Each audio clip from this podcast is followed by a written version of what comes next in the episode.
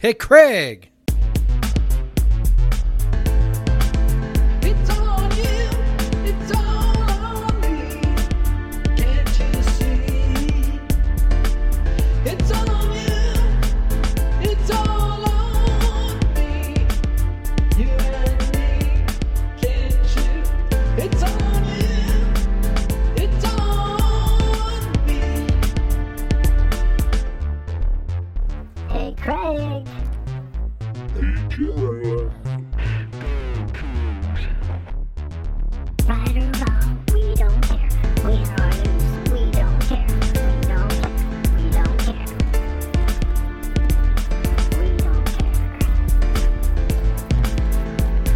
Hey, Jeff. We, this is our mega episode. I hope everyone's ready for it. Yeah. Um, this is podcast versus everyone. Episode We got a lot to squeeze in, man. Yeah, we got a lot to squeeze in for episode 147. I'm Craig Powers. With me, as always, is Jeff Nusser. Jeff, we got a, fo- a football game to recap, a football game to preview. We got men's basketball to talk about. We got women's basketball to talk about. We got, of course, our premier program soccer to talk about. We got our other premier program volleyball to talk about. We got a lot going on. So, Oh, and you you asked for listener questions too. and I asked for listener questions. And I don't know what the hell you were thinking. Uh, I don't know. I like answering listener questions, and y'all delivered some. So and That's some true. good ones. So um, let's let's just get right down into it. You and me watching that Oregon game together on Saturday. Your kids Mm. Yeah. hearing some salty language from me. Craig me getting scolded many times, just like in that, your own in your own living room. in my own living room. Sorry, man. Yeah, I, I swear I taught right. my kids to be more polite than that and, and, and more gracious guests, but uh, not on Saturday apparently. But man, it could it it almost started as perfectly as a game could start, and then suddenly became as d- devastating as a game could start. Like, Yeah. it's like Yeah. uh, yeah, that seventy yard pass play to Calvin Jackson, perfect throw, perfect run.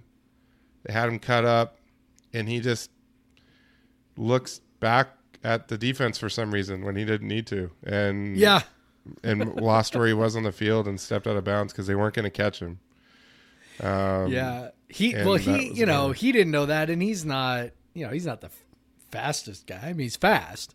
Uh, but he's not the fastest. So, you know, I mean, it, it He's kind of makes worried- sense he'd look over his shoulder a little bit. probably worried about getting stripped from behind. You know, Yeah, maybe you know because like you could get stripped from behind and the ball could kick out of the end zone, and. You know And then you and then you turn it over with a touchback and god, nobody wants to see that. And then, of course, uh, on what was it, uh, uh, second down or was it first down? I think it was second Uh, down. pretty sure it was second down. I, I think there was So, a run that, Jayden, kind of went nowhere, and then yeah, Jane scrambles out. He's got a nice lane. Uh, you know, if he was unimpeded, could have dove in. Uh, Yes. But but there was it was a pretty far dive, and it was a long time to hang that ball out there. And when you you're it's with the strength of these defensive players, it does not take much for them to knock that ball out of your hand. no, And uh, about a about a half yard before he he reaches that pylon, that ball pops out, and it's, it could have went straight sideways, and it would have been fine. Yep, But it of course popped out back into the field of play, inside the pylon, which was very clear on the replay, um, for a touchback. One of the weirdest fucking rules in sports, um, but it is a rule, and players should know it, and they should be aware of it. Um, so that was uh, that was a big bummer. You know, I thought you're starting out 7-0. It was even on the board. The 6-0 was on the board for a sec with Calvin Jackson. Um, and then and then it's taken away. And you just got to think about that for the entire rest of the time while Oregon builds a 14 the rest of the entire game. But then Oregon builds a 14-0 lead and you're like, "All right, this is we're getting steamrolled." Yep. But hey, They fought But back, hey, yeah, which I they think did. they fought back. They tied at halftime. I think that says a lot about this team. Um, and you know the kind of the adversity, the per- perseverance that they have. Like, um, you're you're in that very hostile environment. It sounded loud on the uh, on the um, 1970s broadcast that we were watching. God, Um, no kidding. which it, that was just awful, man. Like you had mentioned on our last podcast that, uh, oh right, excited to watch it on your new 4K TV and all that. And I'm like, Yeah. yeah. And then Yeah. I'm like, is there some? I was like, I think there's something wrong with my TV. What the heck's going on here? yeah, And and then it's like it goes to commercial and it's like perfectly HD, you know. And then it comes Yeah. back and it's like, uh, are what colors are the teams? Like what? it's so Like, terrible. it is so ESPN's been doing that all year, doing that all year with their West Coast games. It's Yep. been so terrible. It's And if- and if so you want- terrible. If you want to read more about it, I'd encourage you to check out John Canzano's reporting. Yep. Um, yep. I mean, it was it's been noticeable all year. yeah, Like it's not just like, oh man, I noticed it on Saturday. Like it's been it's a, it's a it's all it's- over the place on ESPN broadcasts. It looks way worse in a night game, I think, too. At least in Yeah, the sun, I would like, imagine. it, it, you can. Yep. It's a little better, but yeah, it looked real bad. Um, but anyway, so but it looked better when WSU came back, tied the game at 14. Uh, you know, got a big turnover that really kicked that off. Um, kind of the fumble that went forever and ever, and then uh, yeah, so it kind of felt like they were, um, you know, they were in it at halftime, 14-14. We're feeling good. They were actually outgaining Oregon by that play that they should have had a touchdown on. So they were they were actually playing up to Oregon. It wasn't just fluky crap. You know, they were they were playing pretty well. And uh, then in the second half, really Oregon's run game uh, took over. Yeah, it was the the talent. You know, you start to see the talent discrepancy uh, in a lot of ways. Um, and it, you know, I, I know a lot of our fans were disappointed with the way, you know, with the way it kind of went went in the second half. With you know, feeling like the game got away from us, and uh, you know, feeling like you know we had a chance. And I don't know, like I, I mean, I wasn't I wasn't even that disappointed on Saturday when we were sitting there. You know, I mean, I just was kind of like, eh, you know, it's uh, you know, it's it's kind of what we expected. You know, we both predicted losses. We both predicted in the, you know, ten to fourteen point range. You know, on the loss. So Uh, I think Uh, we were both within a touchdown. were we? Yeah, Are you sure? yeah. I think All you would have had us losing by six, and I had us losing by three. Oh, all right. Well, I thought it was around ten, but anyway, what, whatever it was, it, you know, we kind of both of us expected Oregon to pull away in the second half. Um, you know, and that's what happened. I, it, it maybe wasn't necessarily the way we expected. Um, I mean, yes, Oregon leaned on us in the run game, but it wasn't what we were expect what we were fearing. Like we were fearing Travis Dye just sort of running wild, and it wasn't Travis Dye; it was the quarterback Yep. who uh, you know hadn't run that much all year, and um, you know my my guess, you know, not being a you know not being a brilliant football mind or anything, um, but it, I, I you know I do remember that you know we always would would sort of lament that. Um, you know the quarterback was was such a problem like with Alex Grinch right when when our defense was really good you know if we were facing a truly mobile quarterback uh, we were we were gonna have a tough time and and you know I don't I don't remember exactly why that was scheme wise but I, I just sort of remember um, some talk about you know with the way the scheme is run they, just don't really uh, can't really account for the quarterback and that's that becomes um, you know the real challenge there is if you have a truly um, you have a quarterback who's truly a running threat, um, then you know it becomes you know much more difficult. And you know my sense is probably you know Joe Moorhead's a good offensive coordinator down there at Oregon. Um, he's probably going to have uh, you know with all these head coaching vacancies, he's he's probably going to grab one of them um, somewhere.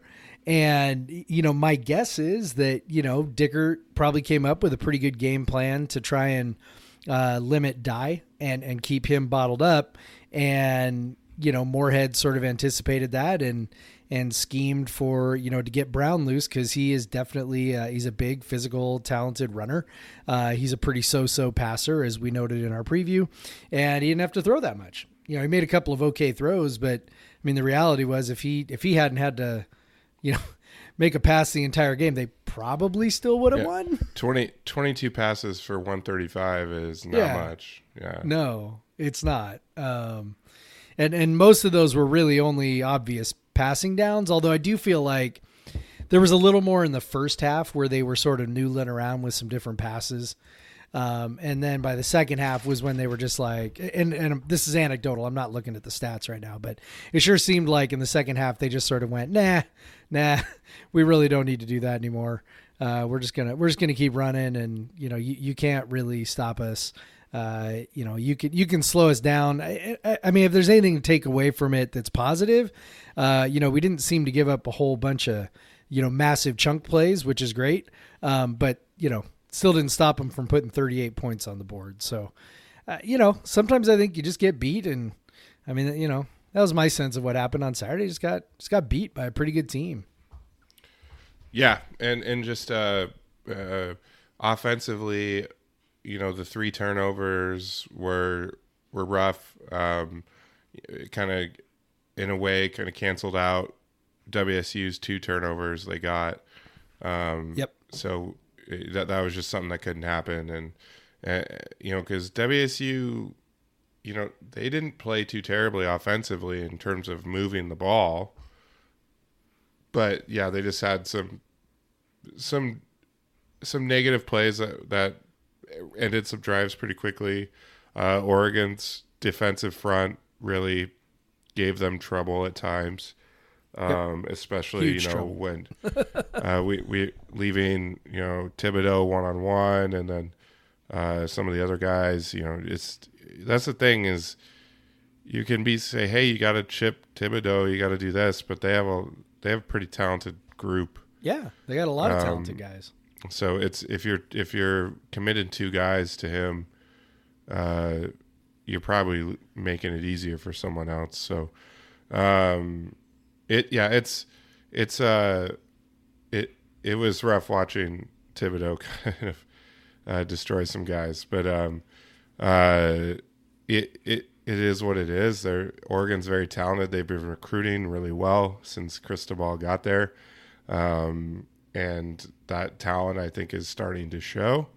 And considering WSU has not been recruiting quite as well for the last few years, even the last couple of years of Leach, uh, maybe that some of that disparity is becoming a bit much.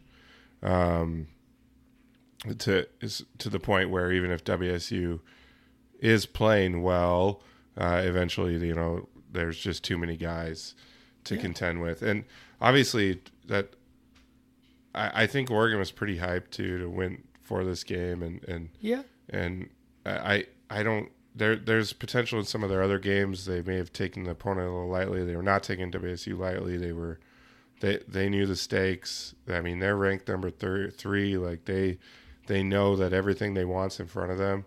Um, and, and it'll be interesting to see if they're a little more locked in when they're playing Utah this weekend. If that impacts how well they play, maybe we're seeing them kind of come around, figure out their identity a bit.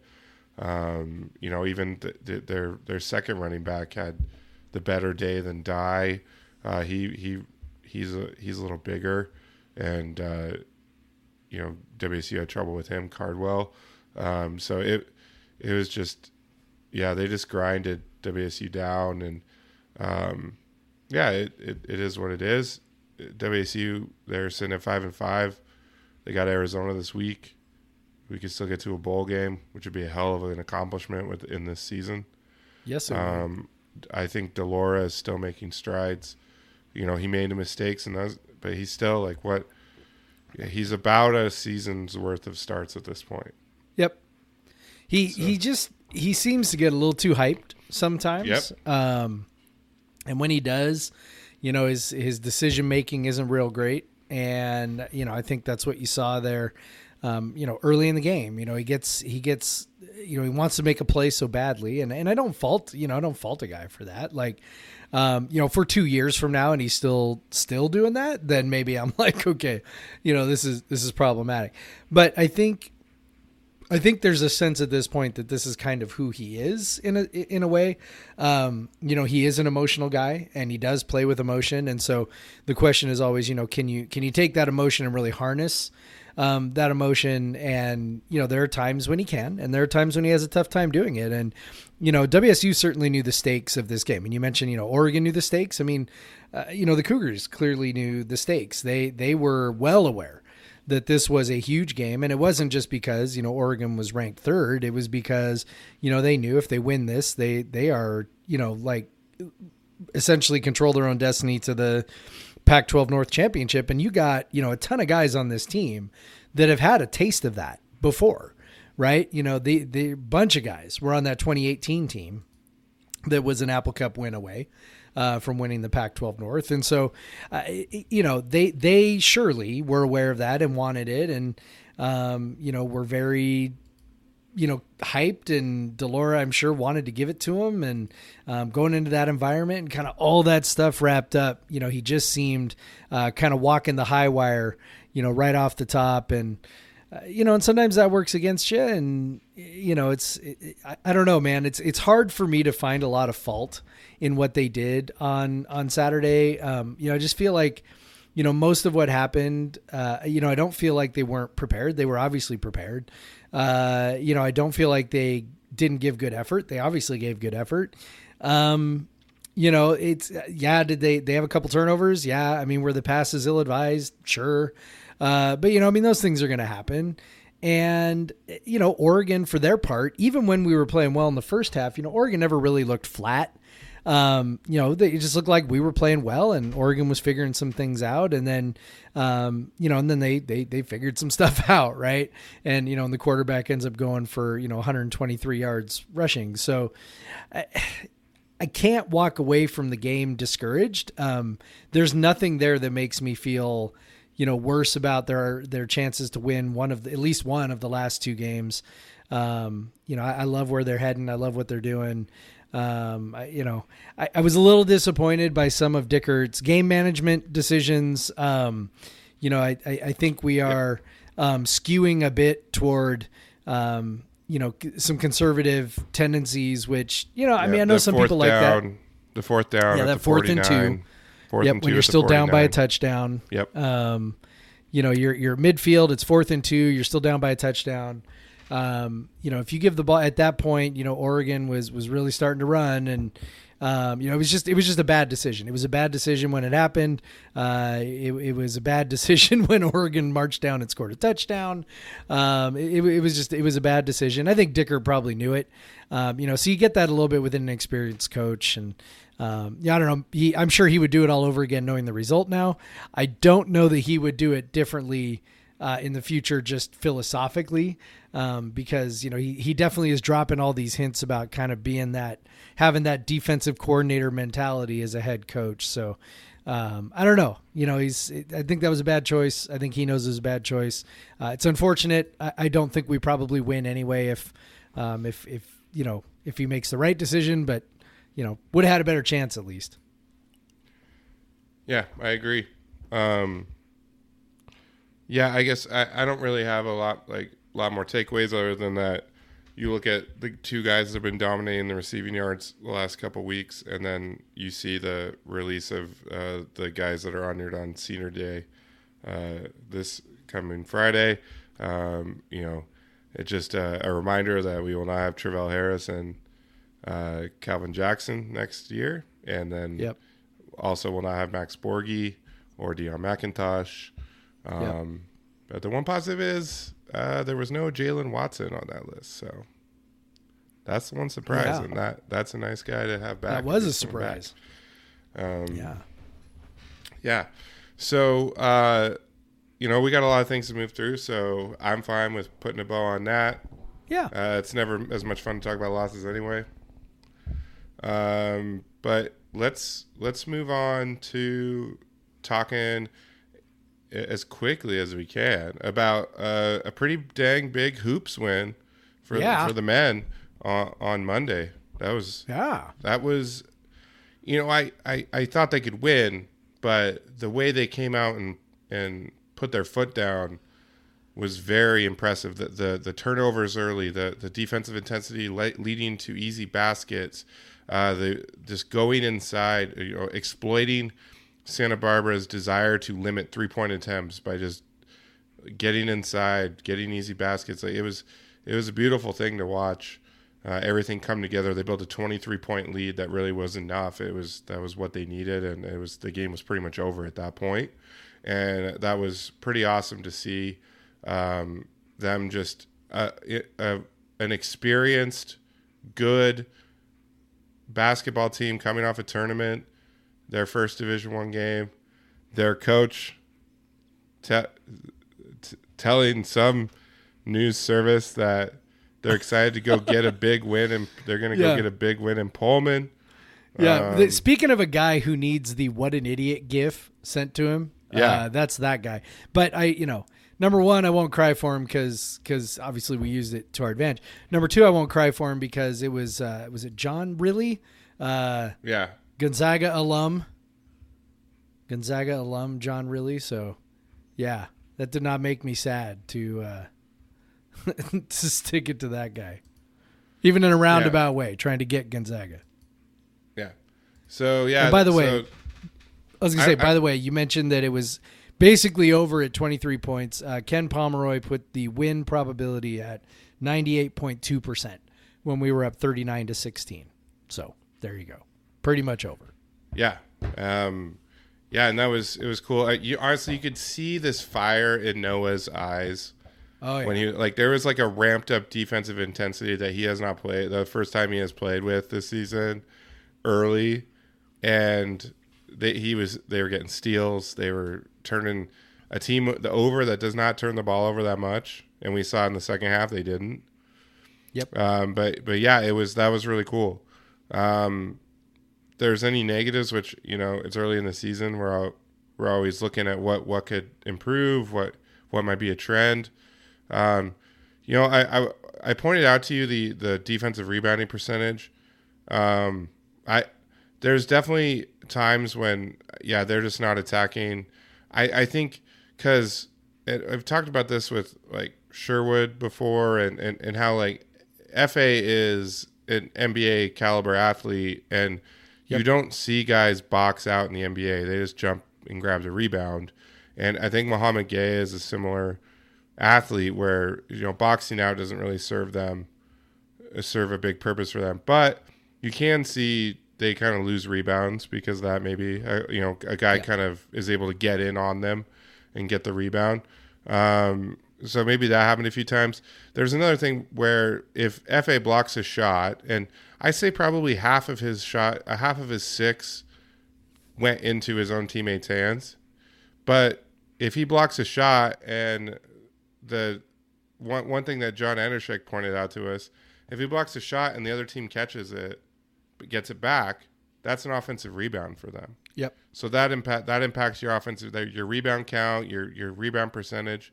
So I think there's probably and even on Bamba's block shot, I think they recovered it. So there's probably three or four offensive rebounds that just came off of a block shot. And so that's not really a a thing where you would expect a team to be able to get a rebound. So that impacts the percentage quite a bit. But I, I think they definitely kind of lost track of that a bit at, um, in the second half. I just think they got a little they got a little lazy and a little sloppy. I think that's fair to say. I mean, you know, they just weren't. You know, the hustle just maybe wasn't quite as you know as there on on the defensive end.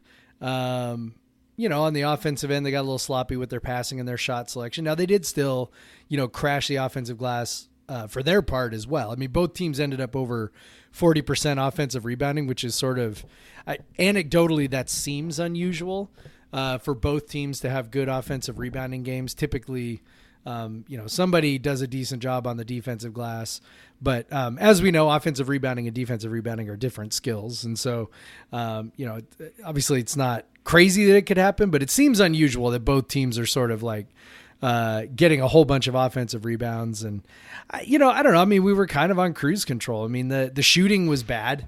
Uh, that's something we haven't mentioned yet. Is you know we shot two of sixteen from the three point line, which is uh, you know horrendous. Uh, Michael Flowers was one of seven.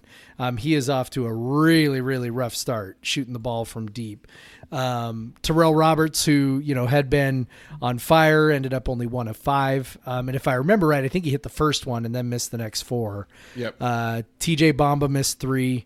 Noah missed the only one he took, and he missed it badly. Um, you know, just really, really off shooting night. But again, that's that's the sort of thing where you go, okay, if you had, you know, we always play this game, right? If you had told me, you know, game, right? You know, I mean, if, if you had told me that, you know, WSU was going to shoot two of 16 from three, uh, you know, I might, I might have, I, I might have wondered, you know, like, well, how, how'd the game go? Uh, you know, I, I certainly would not, I mean, it would not have shocked me if we had still been able to win. Uh, it really would have shocked me if you had told me it was, it was a blowout up until, you know, the other team made three baskets to go on a 7-0 run in the last minute and a half, right? Like it was 15 point game with a minute and a half left. Um, you know, it, it- the things that contributed were uh, only 11 turnovers, which, you know, we've been talking, okay, we got to get the turnovers out of control, uh, under control. Well, only finished with 11 turnovers, you know, and then you got the offensive rebounds, right? 43% offensive rebounding. So, you know, 43% of our misses we got ourselves. Um, and then 58% on twos. That, that's a pretty good recipe. Yeah, and now if we look at kind of the trends so far this season with some of the players, I mean, Mouhamed Gueye is, uh, I mean, he's he's a freshman. He should be a senior in high school. A superlative offensive rebounder, just Yeah. so so good. He, he's so long. He reads it really well. He's not a great defensive rebounder yet, and honestly, a lot of young athletic guys aren't. Uh, It's There's a it's- strength aspect it's that. it's a str- yeah exactly. He's not strong, but you don't need to be strong to be a good offensive rebounder, and he is very good at that. He's very good at drawing fouls. You know, I- I think there's better free throw percentage in there with him. Um, I think maybe that'll come that'll improve as the season goes along. Um, he uh, it, he obviously um, they they trust him to shoot long range. It'll be interesting to see if he does that. Um, but he's he's a good piece. Like he's looking like a good piece. He looks like he's a big body. Um, definitely has the athleticism to contend with any any Pac-12 big. Um, he's definitely wiry, but he's not quite as wiry as I thought he was going to be. Like he's definitely not Robbie Cowgill skinny. Um, he's got a little more on there. Um, sure. So so he's he's you know I think every bit as good as we could have hoped for a you know a guy that should be a senior and and, and all that like just uh, very um, very good. And then you know combined hit you know with between him and Dishon and Efe, and then you have Bamba uh, crashing the glass as well. And really any any guy that's playing that that three, be it, Bamba, Rodman, or Jakimovski, crashing the glass. You have a bunch of guys over ten percent uh, offensive rebounding percentage. Th- this is clearly an emphasis on this team. They know they got the talent and the size. Uh, size helps a lot with offensive rebounding too. Um, you, they have the talent and the height and the length to get offensive rebounds and get points from them, which they are doing. Uh, and this they they are excelling, and I think you know right now they're eighth in offensive rebounding percentage. Obviously, they've played some lower teams, but I could definitely see them be a, a top, uh, you know, hover around that, you know, the 40%, be one of the top offensive rebounding teams in the country this year because it definitely seems like um, it, as we've talked about many times before, offensive rebounding is often, you know, if, if you have the personnel, and then it just comes down to strategy. Are are you going to crash the glass or not? And we're clearly sending two to three guys to get offensive rebounds every time. And if you do that and you have the guys that can grab them, that you're going to get them. And so that's that's cool. And I like and, and it honestly is as It's fun. yeah, it's super fun. And it's so and you know how much it frustrates the other team. Yeah. Because you know how much it frustrates you when your team doesn't grab defensive rebounds. Absolutely. I you know the funny thing is that so many um, coaches forego offensive rebounds in order to set up their defense, right? but you know, there's a flip side to that. Like if you're gonna if you're gonna crash the glass and you're good at it, um, then the other team's not. They better not leak out. They better they better crash the glass too and get that defensive rebound. They're not going to get transition opportunities. I mean, you know, UCSB is is a team as you know as Bryce pointed out in his uh, preview. You know, when when they can run, they like to run. You know, they look to run, They're- and if it's not there, Yeah. when it's not there, then they pull out and they run kind of a pretty deliberate offense. But they'll run if it's there. Um, they did not have you know very many runouts. Um, you know, and, and it's it's a really tough thing to do if you can't you know if you can't get the defensive rebound. That's the first uh, you know offensive action or last defensive action, depending on which way you want to think about it. Um, and if you can't secure that defensive rebound, man, it is tough, tough, tough um, to get out and do the things you want to do if you're trying to run it all. So, yeah, it's you put a lot of pressure on the other team when you are um, attacking that offensive glass, and um, you know it's been a uh, boy. I don't. I don't think, and, and this is you know purely anecdotal because the the stats don't you know go all the way back to the beginning of my Cougar fandom.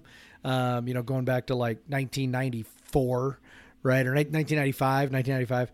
Um, but it, this is the best offensive rebounding team, you know, between say the end of last year and now. Uh, you know, the WSU's had certainly in my time as a Coug. It's like, um, you know, because you had, you know, whatever it was that Ernie Kent was doing. Um, and then you had, you know, Tony Bennett was, or sorry, uh, Ken Bone. Um, again, not, not emphasizing offensive rebounding really at all. Um, and then obviously Tony Bennett, like actually depresses offensive rebounding on purpose. Like, uh, if there happens to be a big guy under the rim and the ball falls to him, that's great. Uh, but the other four people better be getting, you know, back almost as soon as the shot goes up, right? Um, you know, and then, you know, just keep going backwards to, you know, Dick Bennett and, uh, you know, Paul Graham and Kevin Eastman. And, you know, none of those guys emphasized offensive rebounds because, you know, none of those guys had, you know, athletes like this. And, um, you know, it's, it's probably worth noting that Kyle Smith didn't emphasize uh, offensive rebounding until about, you know, the second half of last year Yep. when it was Dishon and Efe. So, Yep. uh, When so no shock started that, coming around. yeah. So no shock that other coaches didn't do it, but it's like you know this is something different and unique and fun, and um, you know it's it's pretty cool when you know a shot goes up and you know even if you're having you know a bad shooting night that you know you've got a chance to um, you know still survive that and maybe even thrive a little bit. Um, you know, creating that you know that shot volume that we talk about that is just you know so dang valuable. Yeah, and and another trend that I really wanted to highlight because it has me very very uh, excited, ma- make me feel very optimistic, is if you look at the distribution of percent of of usage uh, Yep. among all the players on the team. Uh, there, so the highest uh, usage right now is Jefferson Koulibaly when he's on the floor uses 23.2% of possessions.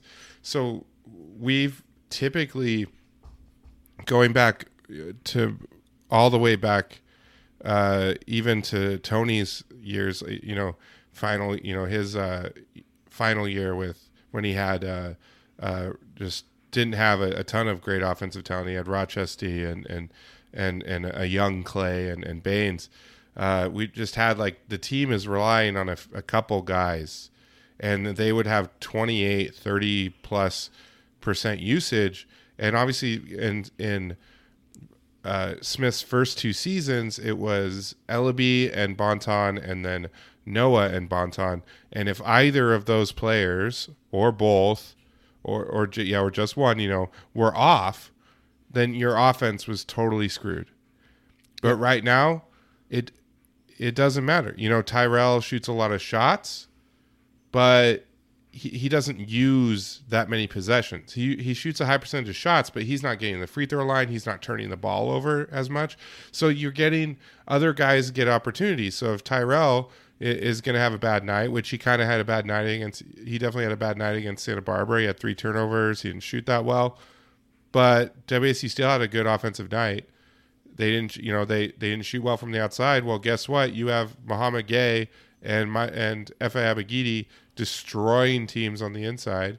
Uh, even Dishon Jackson when he was in there, able, you know, he was doing well on the inside. You know, except when he got fouled out real quick. Um, but uh, on top of that, it's much easier for a player to be efficient if they don't have a huge load on them. So that's why it's it's you see good teams they distribute their usage pretty evenly among the key players. And so, uh, you know, among the starters. And right now, we're like almost perfectly distributed when guys are out there. There is not, and, and so we are not relying on anyone. Now, you still want those guys that can score when need be. And I think Noah will reclaim that towards the end of the season. I think maybe he's lacking in confidence offensively a little bit right now, particularly on his jump shot.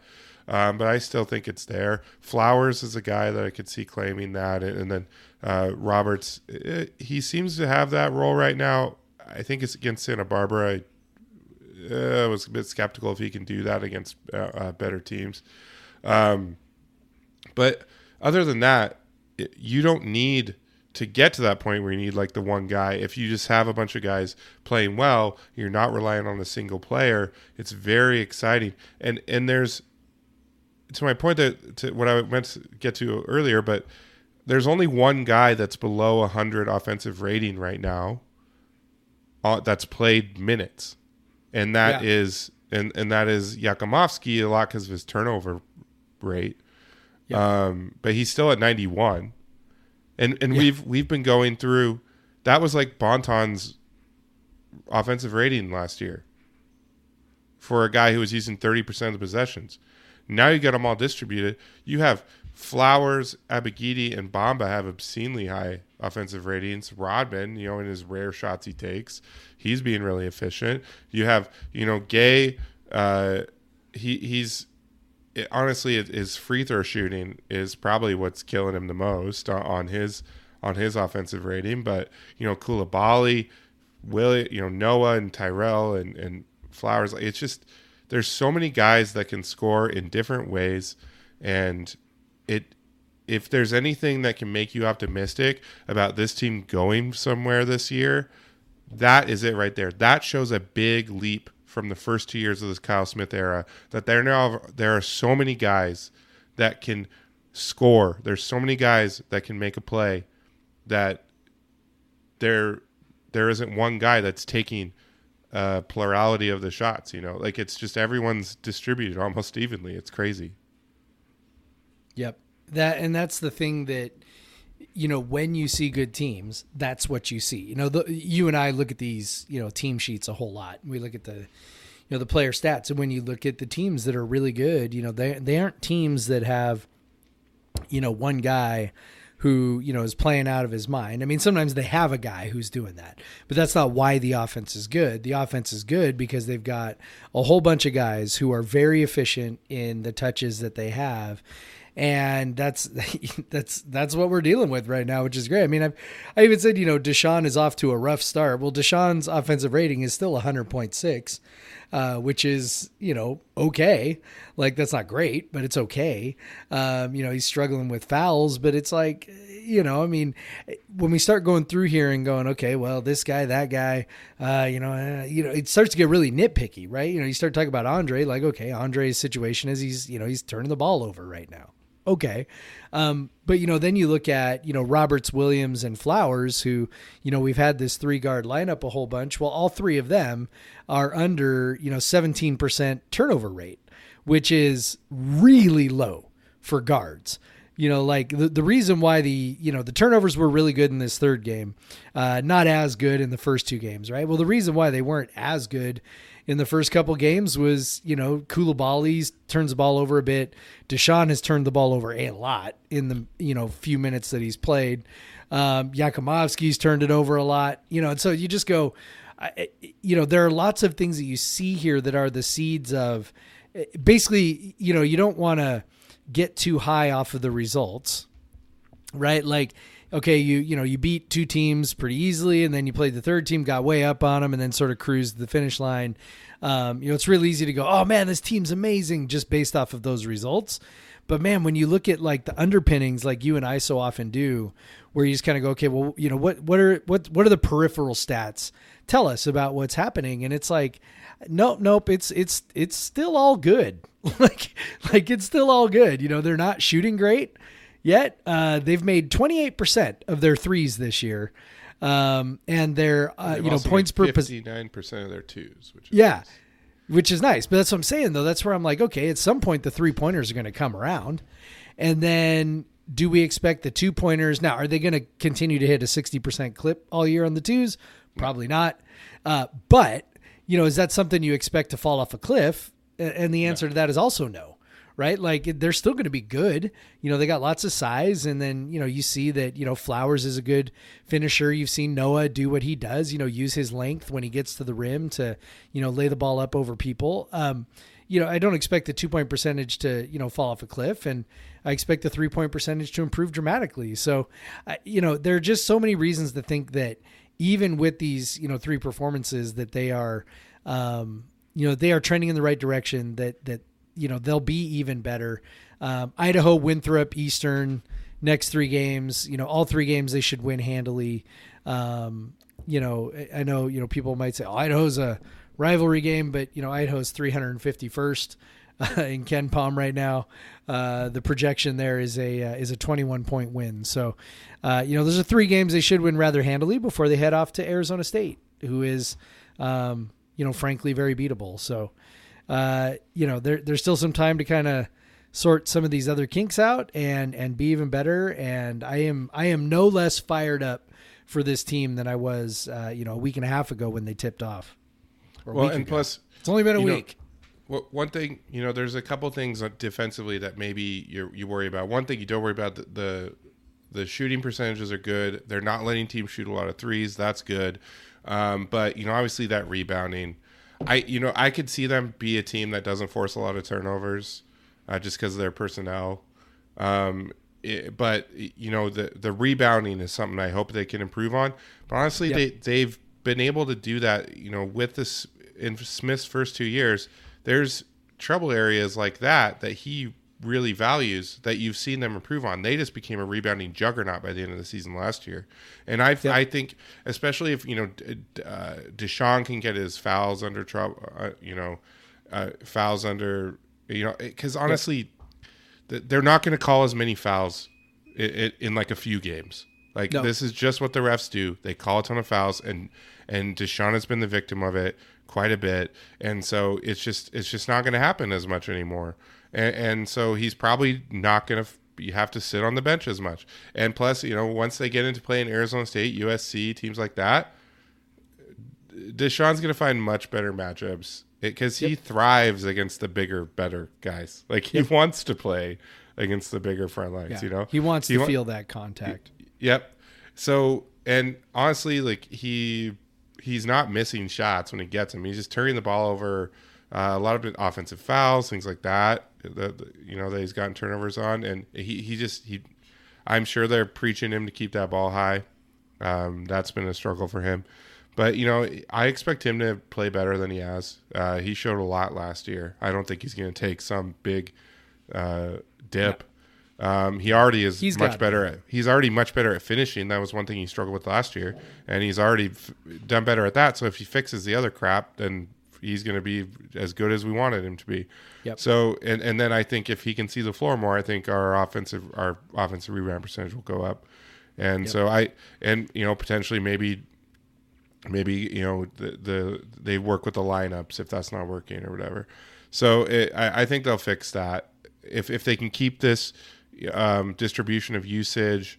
I, it's just it's going to be such a positive development, and and it, and I and I hope it continues. You know, it, it, it still happened against UC Santa Barbara, and so that that makes me uh, feel good that it'll, it'll keep going when you play a, de- a solid team and you're still, do, you know, a lot of guys are not afraid to take the shot. Um, that's a that's a good sign. So Yep. um, we got a lot to talk about. So maybe we, you know, we, we, we can we got a lot of time to talk about this team, and they have three more games that we can fawn over before the real stuff starts happening. I know. and you you get to go. You're going to go watch. Uh, you go watch them play in Moscow Yep. on yeah. Thursday night, and go check out. Idaho's new basketball facility. Yeah, I, I think uh, I have a feeling a lot of Cougs are going to be there, and so I hope uh. That's, that's going to be hope the students just go pack that place out. yeah. Well, and also some of you stay back and go to the volleyball game, of course. Oh yeah, that's true. But that doesn't require too many. Bohler doesn't hold that many people. Um, but yeah, so hopefully you know we can get tons of people in there. You know the, the alums that are in town for the game, and then any students that want to go over too. I know, I know our uh, our student writer, who you, people may not realize that, given how well he writes, is uh, Bryce will be over there. Um, and uh, so I'm ex- I'm excited to see a lot of crimson among the black and gold that kind of looks like yellow sometimes on, on their Yeah. on their gear. Um, yeah. So I think uh, yeah, hoops, sky's the limit. Uh, but um, maybe just play better down the stretch so we don't, so we can so Yeah. we can feel so we can just have nothing but positive vibes on a game like that. Yeah. Um, but well, yeah, you know, so- I mean, you just uh, you, you got to give the coach a little something to you know continue to coach you on, and uh, you know, I mean, you know, teaching points. Teaching points are still there. yeah. So But uh, at December first, have everything taught, and uh, let's let's let's go win some games that Yeah. that really matter. Um, so yeah, uh, Jeff, I, I think we should uh, take our, our first break here, and Sounds good. th- then we'll come back. We'll talk about our awesome soccer team and go from there.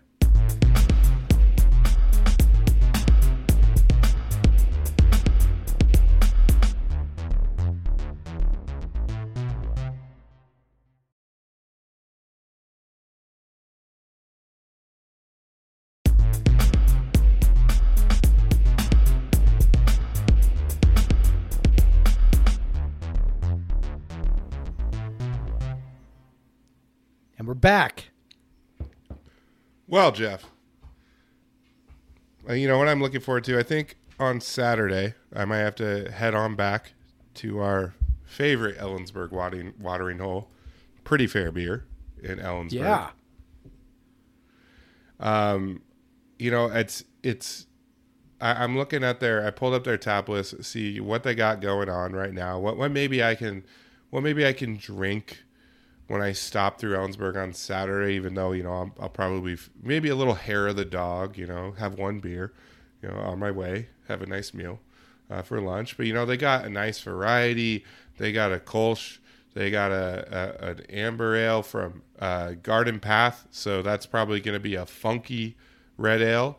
Uh, Garden Path's a, a real cool brewery out of Burlington, Washington. They're they're doing a, a lot of uh, um, kind of. Um, if you've ever had Jester King, they have a guy from Jester King. Yeah. They're doing a lot of mixed fermentation stuff, really great stuff.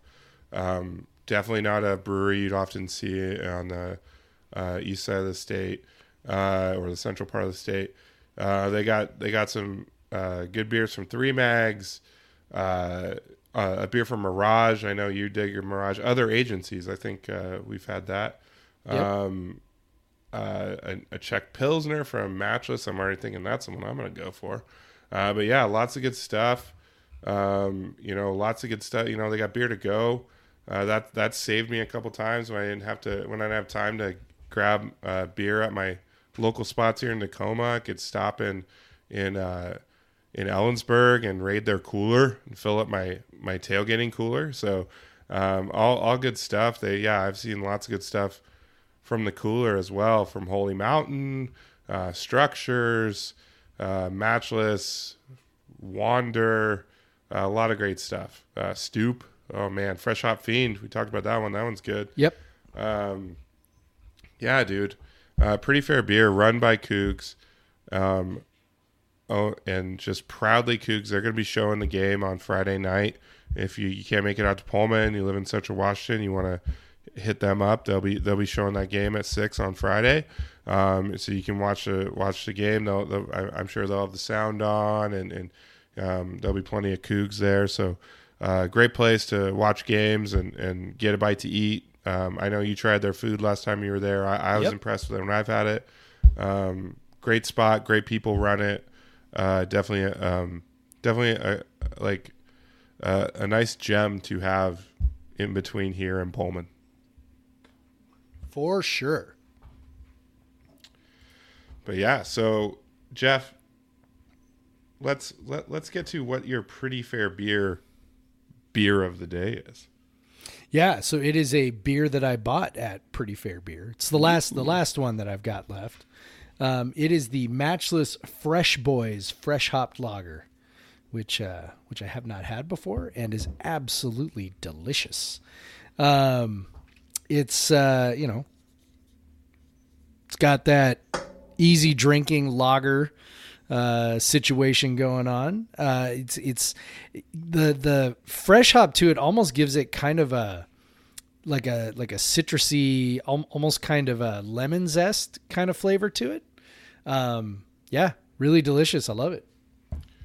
I love when breweries make fresh hop beers that aren't IPAs um, Yep. or pale ales. Like I just love when they they utilize the fresh hop kind of uniqueness in other styles, and I will always go for for a fresh hop lager. So if they still have some of that when I drive through, I might have to have to grab that out of the cooler. It's good. I love it. You'll love it too.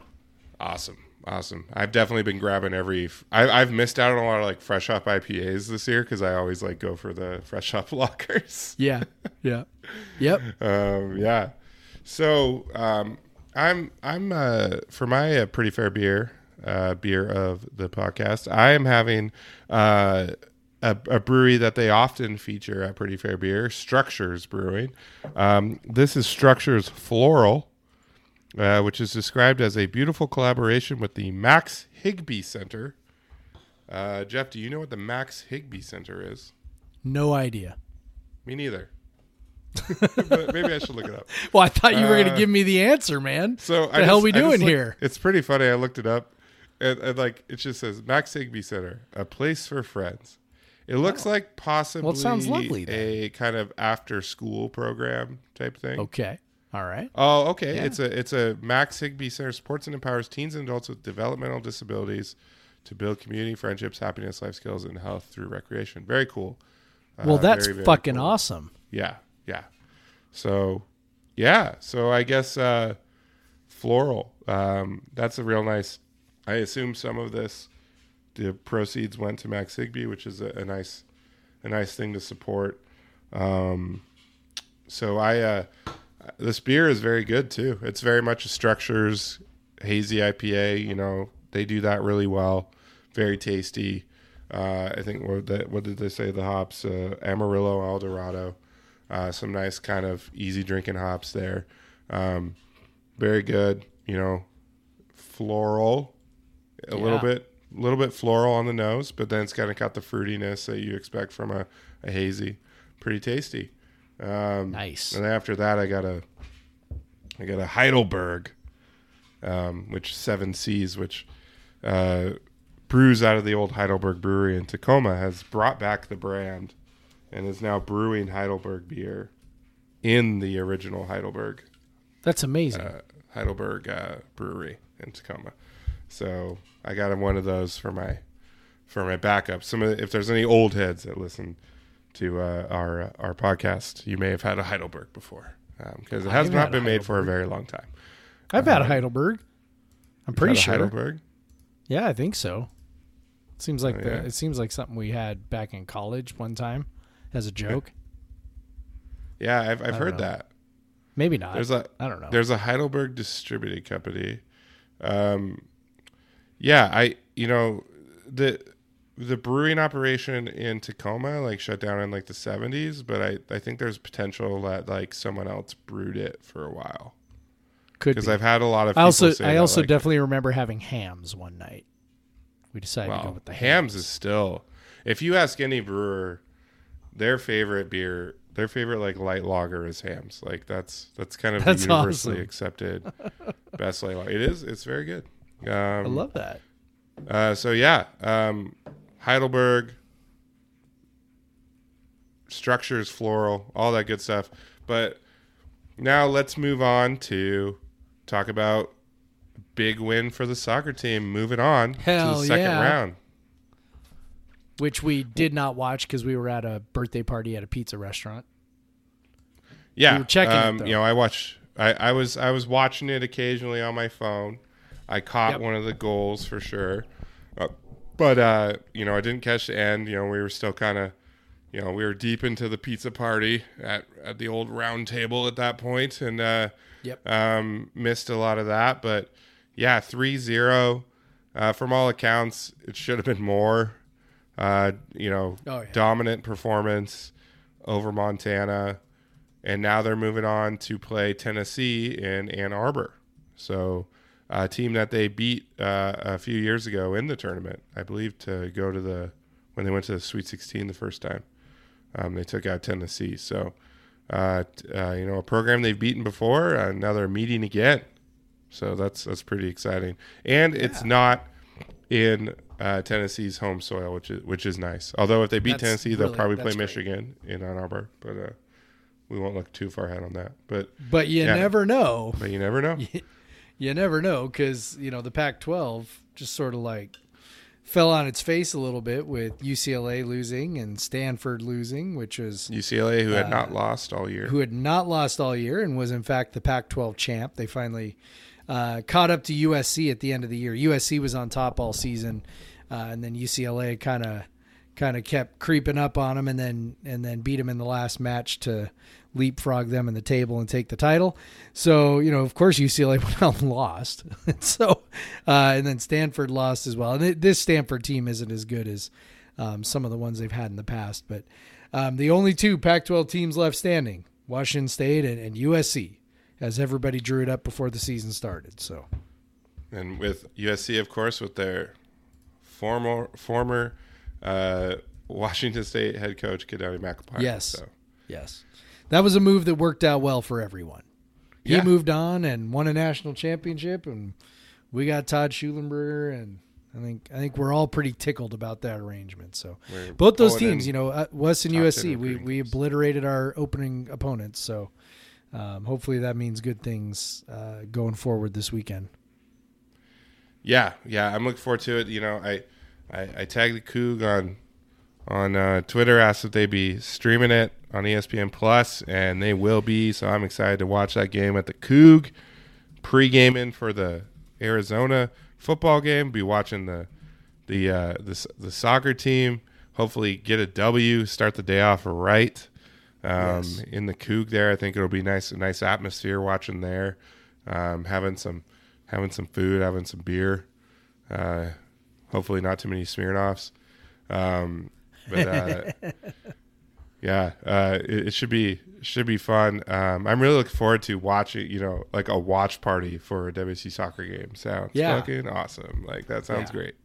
Yep. Um, because I've already seen a bunch of people on Twitter like, "I'll be there." Hell yeah, let's watch it. You know, so that that'll be Yeah, that'll be really fun. pack Um, the place out. Hell yeah. So um, volleyball, uh, we'll switch to volleyball. They they're you know they're marching towards another NCAA tournament appearance. Um, they they seem like a, a lock for that, uh, but they um, in beating Cal on uh, what was it Thursday uh, or was it Friday? Thur- Thursday. Uh, in beating Cal on Thursday, uh, they also, uh, you know, one of their best players, um, perhaps their best, you know, but uh, uh, Pia Timmer suffered, uh, at least one of their most versatile players. Pia Timmer suffered uh, an injury um, and missed the rest of the game against Cal and then missed uh, the match against Stanford, which seemed to impact them quite a bit, and they lost to Stanford in four sets. Um, so I think the biggest takeaway from this weekend of volleyball is hopefully Pia Timmer is okay because she could have a, a her absence could have a huge impact on uh, on the rest of the season. She does everything. She's a great server. Um, she is uh, a good uh, defensive player in terms of digging, you know, setting up, and then she is a very efficient hitter. Um, so she uh, hits from the back line, hits at the net. Uh, she's just very good, very good all around player that does pretty much everything. Um, so um, yeah, it's it would it would suck if if she's out, and hopefully hopefully she is uh, can can get back in there. Yep. Yep. That'd be nice. Would love to see that and love to see them, you know, have their strongest squad uh, heading in the tournament because that's that's definitely what you want. You know, you don't you don't want to be limping in. So hopefully that hopefully that gets straightened out. Yeah. So um, get better, Tia, Pia. We would uh, we want to watch you again. Yeah. Um, and then uh, so what else we got? Uh, women's hoops. Uh, they're off to a, a, a good start. Uh, pounding San Jose State. You know, maybe a, a little bit rougher going against uh, Northern Arizona than they would like, but um, I think they were pretty much in control of that game the whole time. Um, you know, uh, Charlisse is playing well. Bella is playing really well. Um, that's been nice to see. Uh, she seems to be a little bit better finishing, um, which which she struggled with last year. Maybe not as many turnovers as she did last year. That's looking really good. Um, I don't see, you know, uh, it doesn't seem like so far that uh, uh, that Krystal Leger-Walker is is taking as big of a, a burden of offensively. Um, so uh, if that can continue, that's good. Of course, right now uh, the big thing is that they're missing one of their best players in Johanna Teder, who is uh, playing with the Estonian, you know, her home country Estonian national team. Um, so uh, and she won't be back for a couple more weeks. And you know Yep. they have they have a top five nc state in that time. So uh which is a bummer that she'll be gone. But so far um yeah i think uh i think i, I see a bit of improvement. I have grace sarver off the bench and that could be a help. Again uh uh tara is the freshman is excellent. Um she is an all-around player that's going to be very useful and then they're supposed to get a guard, um, not the Australian one, another uh, guard, uh, a domestic guard that's supposed to be able to start at um, uh, the semester, uh, which could provide depth in the backcourt as well. So uh, I think they have room. They, there's potential that they are improved this year, um, and uh, I, I think things are looking up so far and nothing in the first two games uh, to dissuade me from that. Yeah.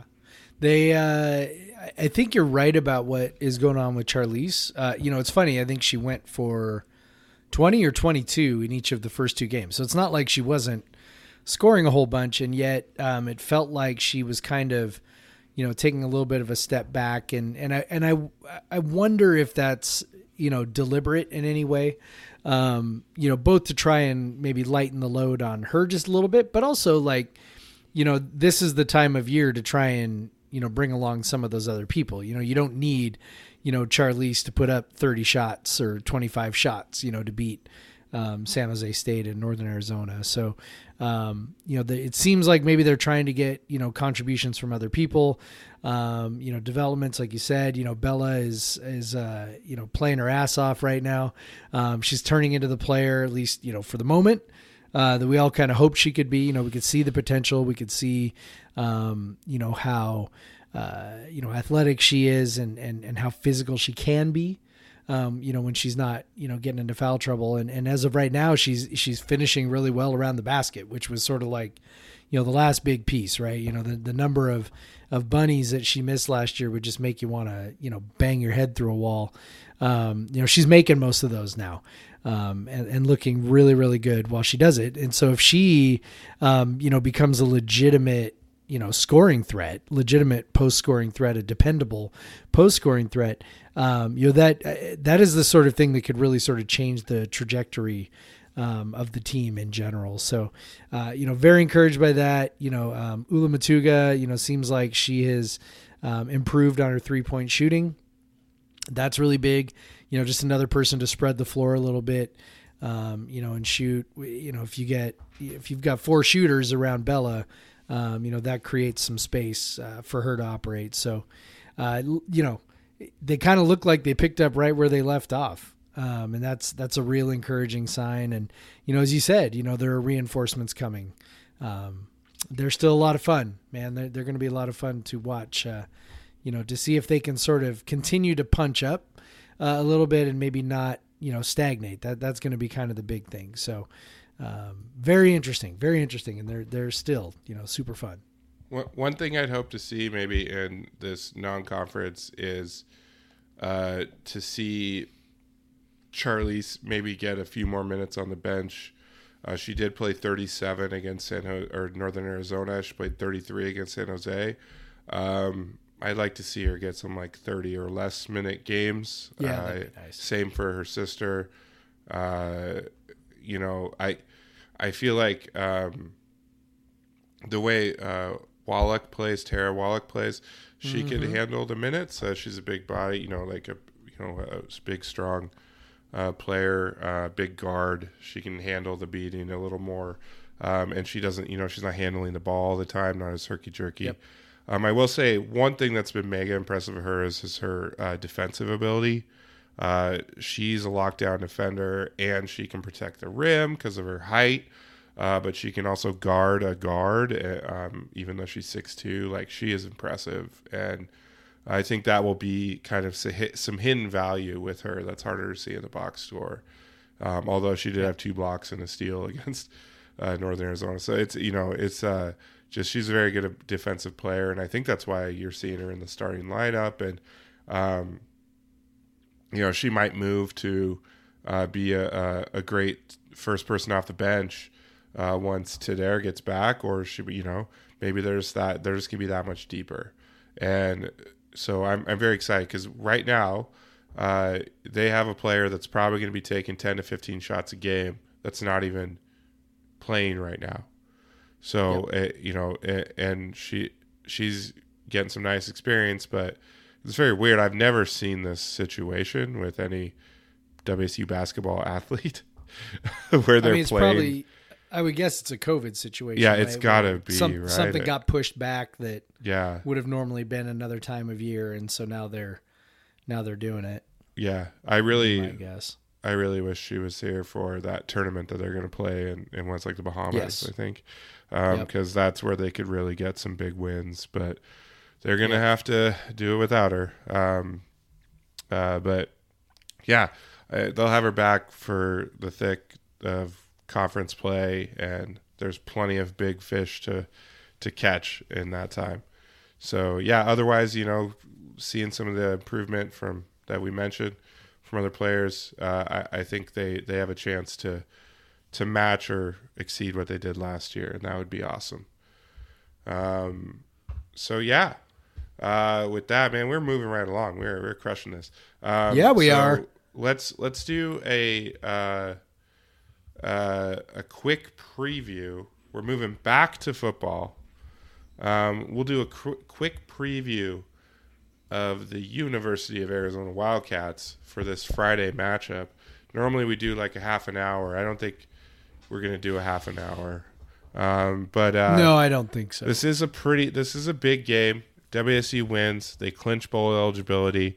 Huge feat um, in this season. Something I didn't even expect, even if things were all normal. Honestly, um, if you if if none of the the the the Rolovich drama happened, I would have probably looked at the talent on the team and thought maybe five and seven. So, yeah, the fact that they're already at five with the chance to get to seven or six, you know, or eight, like that's that's pretty exciting. So, um, yeah. So look at Arizona. Uh, they're every bit as bad as you might think they are in many areas, particularly offensively. Um, it they uh, are 116th in EPA per pass um, and 110th in uh, passing success rate. Uh, so very bad. of course, they are playing uh, a WSU team that is 120th in overall defensive su- success rate, but is pretty good against the pass, 40th in EPA per pass, 77th in passing success rate. Um, they the one good thing is they do not have a dominating run game, and that is what has hurt the WSU defense this year. And we're I do not see that them that from Arizona, so that is very positive. Yep. And uh, let's see. I'm just I'm looking up really quick to see what the weather's going to be on Friday. Maybe you've already looked at this. I think. Well, earlier I looked. it was going to on rain. Friday. Overcast and 38 by game time. Excellent. Yeah, should be perfect for for those guys coming up from Tucson. Make Yeah. it harder for them. Yeah, I mean Arizona's bad. You know they've they've shown some life the last couple weeks. Um, you know, obviously they beat Cal, Um, and then uh, you know last week they they gave Utah a little bit of a run, so um, you know that that should you know hopefully you know I don't know. I mean you can talk yourself into anything, right? But you know hopefully that'll give uh, you know the Cougs you know the players uh, a little bit of a pause to say okay you know this isn't you know Arizona's not just going to roll over for us and um, you know let us cakewalk to bowl eligibility. So um, one thing I do know is that you know these Friday night games get weird. So I'm hoping they maybe get weird in the the direction of uh, you know Arizona WSU you know 2018 style. you know where uh, Yeah. Arizona's Yeah. offense is completely or inept and- 2016 style. um, and and yeah, and uh, and and we go bonkers. So, um, yeah, so that's that's the hope. That that's the hope. Yeah, um, yeah, I, it's just yeah they they've been able to obviously like you said show some life. One thing I think is good for WSU is senior night. Um, you're going to get some effort from guys, and a lot of the key players on offense are are, are you know celebrating senior night, so they're they're going to want to show out. Um, so I, you know, hopefully, you know, they they they see that goal of bowl eligibility right in front of them, and we know that means a ton to the players. It means way more to the players than it means to us. Yep. And uh, to be Yes, able to it does. achieve that is, uh, I, I hope that's that's enough motivation along with senior night, and just to not look past Arizona, um, and just from you know, it just sounds like they know this is a big game for them, and Yep. and and you know they've they lost to Utah State earlier. They they've they've lost games that they probably thought they should have won. So maybe that that gives them focus. They've obviously been playing really well for uh, you know since that USC loss. Um, you know that Utah loss. Honestly, just a little bit of quarterback play would have been would have would have made them look a lot better in that game. So I think they've just been improving. Um, you know, we didn't see I, I didn't see much to deter that. Thinking against Oregon, um, obviously Arizona's uh, several several million notches below Oregon, but uh, it's Yes. it, uh, you know you hope there's no letdown after that big game in Eugene. Um, but you know they've had some some big emotional games this year, and then come back and won the next game and played really well in the next game. So um, I'm not sure if that'll matter to them. Like I'm not sure what can bother these guys because it sure doesn't seem like anything can bother these guys. So so I I uh, I, I hope you can see them put a put a hurting on um, Arizona as they probably should. Um, Arizona typically does not play well up in Pullman when they have to come in Yep. November.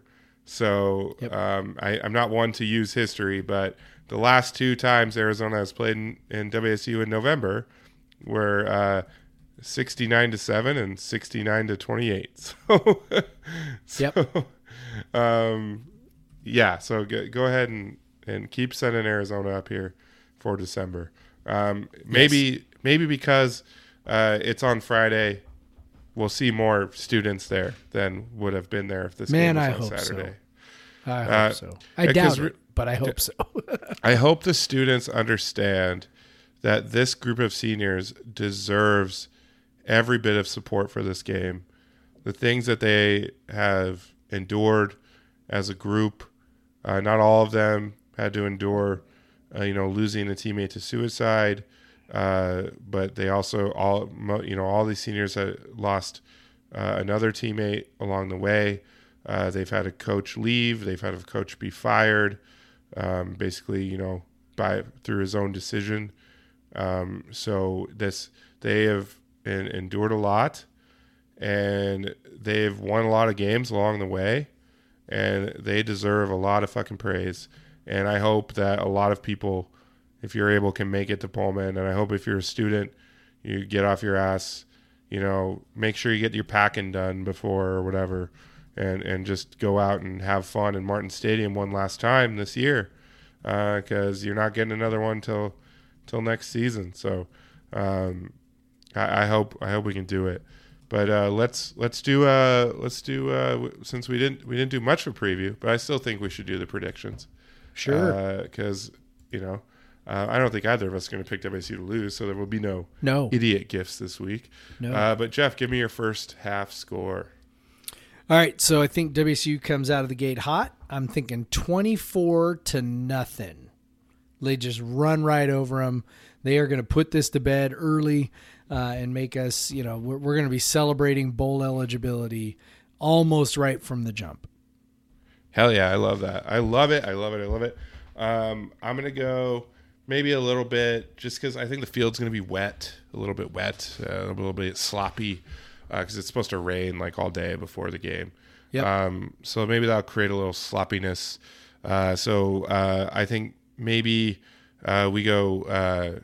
I, I, I'm liking the shutout in the first half as well. So I'm gonna go 17-0 first half. And you had 24-0, right? So 24 0. 24 0 going in the second half. How does it finish for you? Second half, I think, you know, slows down a little bit. Tough for a team to maintain that all the way through. Uh, I'm going to say we get a couple more touchdowns and that Arizona gets a couple touchdowns, and I'm going to go uh, 38 to 14 WSU. 38 14 Cougs. Jeff's picking them to cover by a lot. Bye. Um, so, yeah, um, so I had 17. Yeah, I think, you know, I, I could see a, a couple Arizona touchdowns in the second half, uh, but I, I see a couple WSU touchdowns. So um, let's go uh, WSU uh, 31, Arizona State 14 to finish it out. Um, bowl eligibility secured. Happy senior day for everyone. Go Cougs. And Yeah. Craig is happy and Pullman uh, Yes. celebrating with everyone. And and uh, we get to do the six picture with with Britton and Brian and and uh, get to maybe drink double Pendletons in Hell celebration yeah. and maybe record another brain center. Uh, that would all be great. Yeah. Um, yeah. So, wow, we hour fifteen. That is impressive, Jeff. Two. It is. Do we? But by the way, we didn't answer any of, of the questions. Do we? Oh, I know. That's what I'm saying. We we Okay. We, we're we're like, I, I'm sorry, uh, Rochelle. I mean, we're cruising. I'm sorry. I'm sorry, Rochelle. I, I, Unless we really get into these questions, I don't think we're going to make it to two and a half hours. No, no, we're not going to get that. Also, I Jeff's don't not going to make it to two and a wanna go to half hours, man. Um, I will pass Jeff out. and I You'll- You'll just late. hear. You'll just we hear have- a thump, and that'll be my head hitting the keyboard, and you'll Yeah. be like, Jeff. We have children. We don't have time to do this at, at, around dinner Yeah. time. Um, so let me go through. I'll just go through them in uh, chronological order. I'll go down. yeah. Um, so uh, let's see. Um, uh, very first one I think is from. Well, there's three of them in there from Adam Davis at Adam Yes. Adam Davis. Um, First question, the great one. We were actually discussing in the Slack. Where will Borghi end up? Transfer or pro?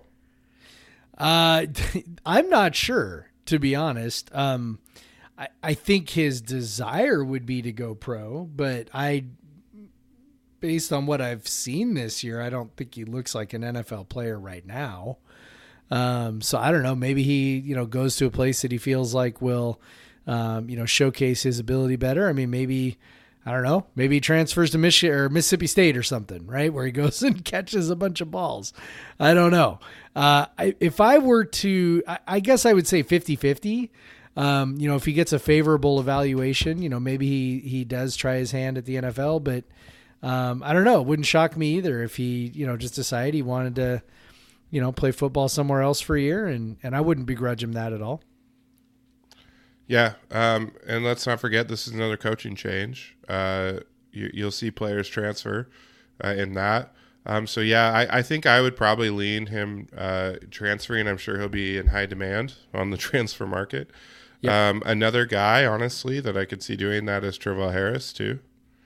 Um, You know, he's being celebrated senior day, so it looks like he's on his way out. So he could he he's got a super senior year left too. Um, I could see him doing that. So if you're going to ask me, um, gun to my head, I'm going to say my guess would be that Borghi is transferring to another school. Yeah. Um, this is a deep one that I'm not going to go too much into. But what coaches do you each want to be WSU's head coach? I want Nick Saban to be WSU's. Yeah, I know. I, the, my key word there was want. Um, I don't know. I mean, who would be? Who would be like maximum fun? Um, who's who's the crazy guy who never punts? I can never remember his name, but the crazy guy Never who never punt, punts and always kick. onside kicks. Yeah, I want that guy. Maximum fun. Kevin Kelley, There we go. That's the guy I want. Presbyterian College. How's Yes. how's Presbyterian College on this season? They kick ass. Presbyterian Right? College football. Let's see. Uh, they've been losing a lot, but man, these No. games look exciting. How bad? Let's see. Okay, they um they lost to Campbell seventy two zip. Uh, they've they've lost bad. sixty three. Okay, they won two games, eighty four to 43, 68 to three. I think those from lower division teams. Uh, they're like teams. Uh, sixty three to forty three. They lost to Dayton. 70 to 35 to Davidson, 38 to 30 Presbyterian, low scoring affair there. 69 to 28 to San Diego, 56 to 14 to uh, Stetson. Uh, Valparaiso 65 to 55. Marist 57 32. Also, here's the thing I don't know how good Presbyterian was before. True. Um, you know, maybe they sucked anyway. Who knows? Maybe. uh, so maybe he's just uh, hasn't doesn't have the players. Who knows? Uh, let's see what they do in uh, 2019. Let's look.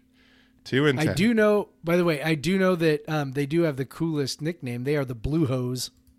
Yeah, The Blue Hose. Like, is that like blue socks?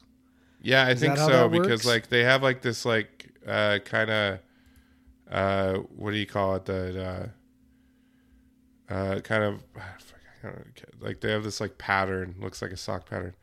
Uh, yeah, but they um, I don't know. They they have a history of being pretty bad. I don't I don't know. But yeah, hell yeah, let's do that. Let's just be weird. Let's just know? be Let's weird. the weirdest team ever. I am Or- totally down with being weird. Or hire Nick Saban. I don't know. Let's do either it. either Yeah. way. Yeah, I mean, if if he's available, I guess I'd take him. Yeah. All right. Could Nick Next one. Saban win in Pullman? I think so. Um, let's see. Uh, crap. I've been. I've been. You know. Uh, okay. So. Uh, would you? Okay. Hold on. Oh, his the the last one from Adam Adam Davis. Which senior highlight do you remember? Which of, of all the Jeez, se- I think what he means is of all the seniors, which senior highlight do you remember the most, and why is it Woods' sack of Darnold? Yes, Yeah. that's a big memory. Yes. Um, Max Borghi uh, shaking uh, Travis Dye's older brother. What was his name? Yep. Uh, uh, I don't remember. To go yes, up, he like, made him 20 cry. yeah, to I just make, remember he to made go him up. I cry. think I think it was to go up uh, twenty-one nothing or twenty-eight nothing in the first half, um, and made him cry. That's a big memory of Borghi. Also, Borghi, obviously, the game-winning touchdown against Oregon State. Uh, yeah, Jahad, that's a big one. Yep. Um, yeah, I think those would probably Um, be the. Travell had he was in that USC game in 2017, right, where the ball just got Travell- thrown up to him and he got that huge catch. Is that am I thinking of the right game? Or am I thinking of a different game? I don't game? think Travell was on. I'm trying to remember. Travell had Travell did have a game where he maybe it was 2018 and maybe it was Gardner Minshew. Yes, it um, was Gardner Minshew. Yeah, and he jumped that? up and, and won a 50-50 ball. Maybe against Utah? Maybe that was it. I'm trying to remember. Anyway, I rem- I just remember that catch because it was a really really important catch and it was a 50-50 Yeah, he redshirted and- in 2017, so Yeah. okay, so uh, that's what it was. It was 2018, and again, like I said, I don't remember exactly what game it was, but I, I distinctly remember the catch, and I remember it was a big deal. The details are fuzzy, but the details are fuzzy. I'm trying to. Yeah. it, would have been a clo- It was an important close happen. game. yeah, and it was So like maybe uh, it was Utah. Yeah, I I don't, remember. Anyway, anyway, Damn, now you got me thinking too. I know. Uh, let's see. Um, I remember Abe Lucas just being a badass. Um, uh, I remember Liam Ryan for being Liam Ryan, so that's good. Uh, who else am I forgetting? Uh, Justice Rogers uh, found some hands this year, so that's cool. Yeah, Yeah, there's all kinds of good stuff out there. yeah. Yeah, but yeah, I think definitely Jahad's strip sack and a couple max plays probably. Yeah. The, you know, of all the guys. Yeah, uh, you know, I, I think that you know Travell Harris's um, uh, that clinching touchdown against Oregon State last year Yes. uh, off that run that was pretty memorable too. yep. Yeah. So, Um, so next question, Emma Waitman, uh, friend of the pod, also Yes. writer on CougCenter. How fun is it to hang out with my dad? Follow up question: How bad do you think my FOMO is right now? Uh, so her dad is going to Pullman and this weekend, Yes. so I'm sure I'll see her dad Casey and Yeah. uh, he, it, Casey's super fun to hang out with. Um, the follow up question: I think your FOMO is at as high as it can be Yes. Um, because I've been seeing some of your comments. Well. I think you're FOMOing hard, Emma. I know her FOMO massive is high because mine is. So Yeah, yeah. It's gonna be. I am very disappointed weekend. right now.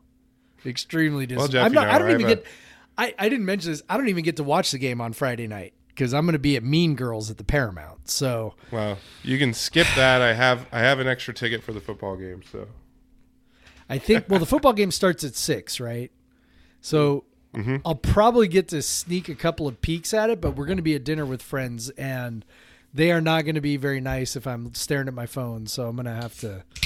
I don't know how I'm going to do this. not like man. going to your to dinner with your dad, where you could. Yeah, do that on no. My dad would be like, "Yeah, just set your phone up over there; it'll be fine." Or we'll find a bar. Uh, that, that is not going to be not going to be the case here. They're already talking about you know trying to go to the cheesecake factory, and I'm like, "Damn it, damn it." Well, while they're while they're taking 35 minutes to flip through all those pages of the menu, you can pop Yeah, your phone out just inside the menu. Yeah, yeah. I'll be like, "I'm looking at the menu."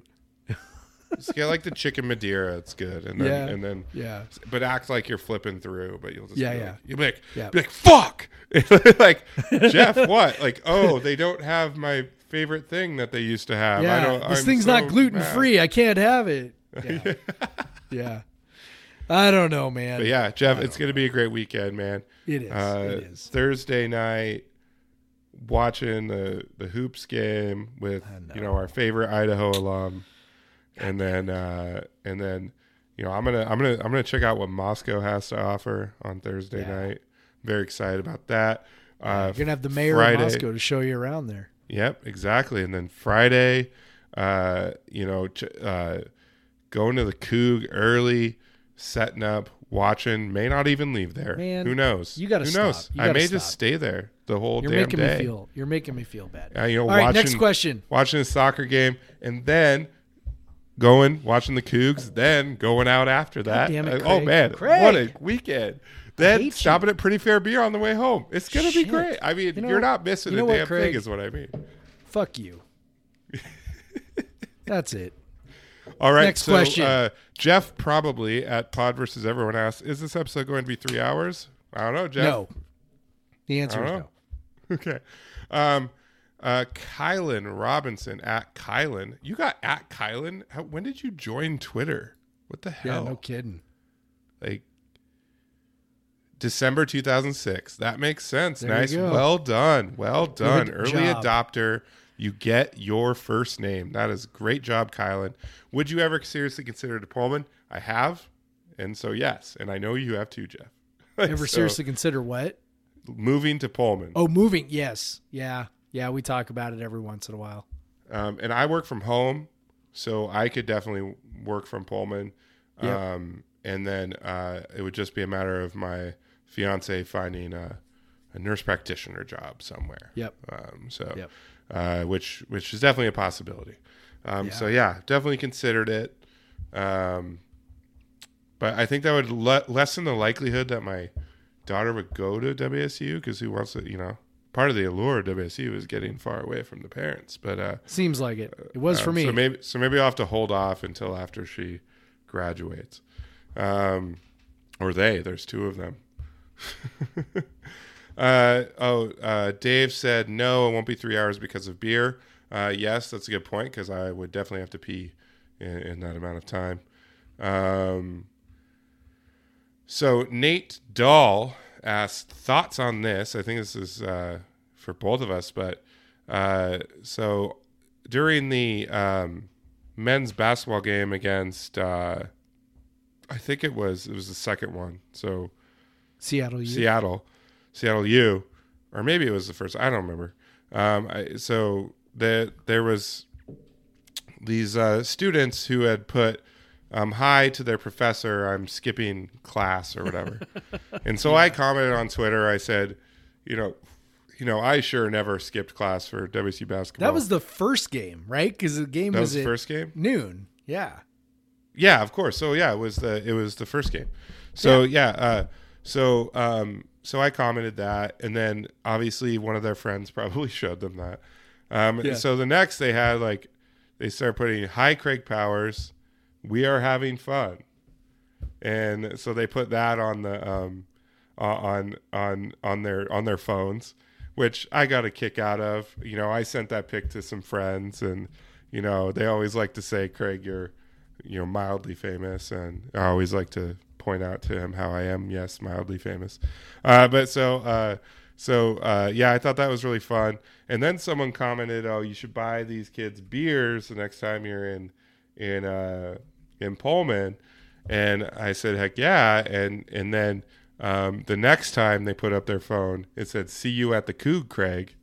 And so yeah, uh, I don't know if Nate, if you're one of them, uh, Nate Dahl at Dahl N underscore two. Um, yeah, I'm gonna be at the Coug on Saturday uh, during the day, probably late as well.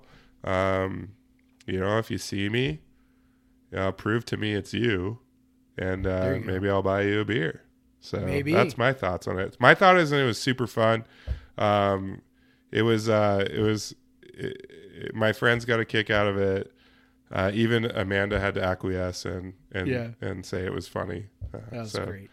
Totally great. Absolutely. Now, Jeff, are, are you are you getting FOMO that your name wasn't on the phone? Uh, a little. A little. All a little right, bit. so you know, it's it's it's definitely hard being the less popular and less handsome part of this show. So, but you know, we make do. I'm sure Sarah do. would disagree with your. yeah, maybe. And and as we know, you and I are turning into the same person, so maybe that means I'm yeah, getting more handsome like you, and maybe I'm getting taller, and you know, well, maybe you are, or maybe I'm getting shorter, which is more likely. yeah, Um.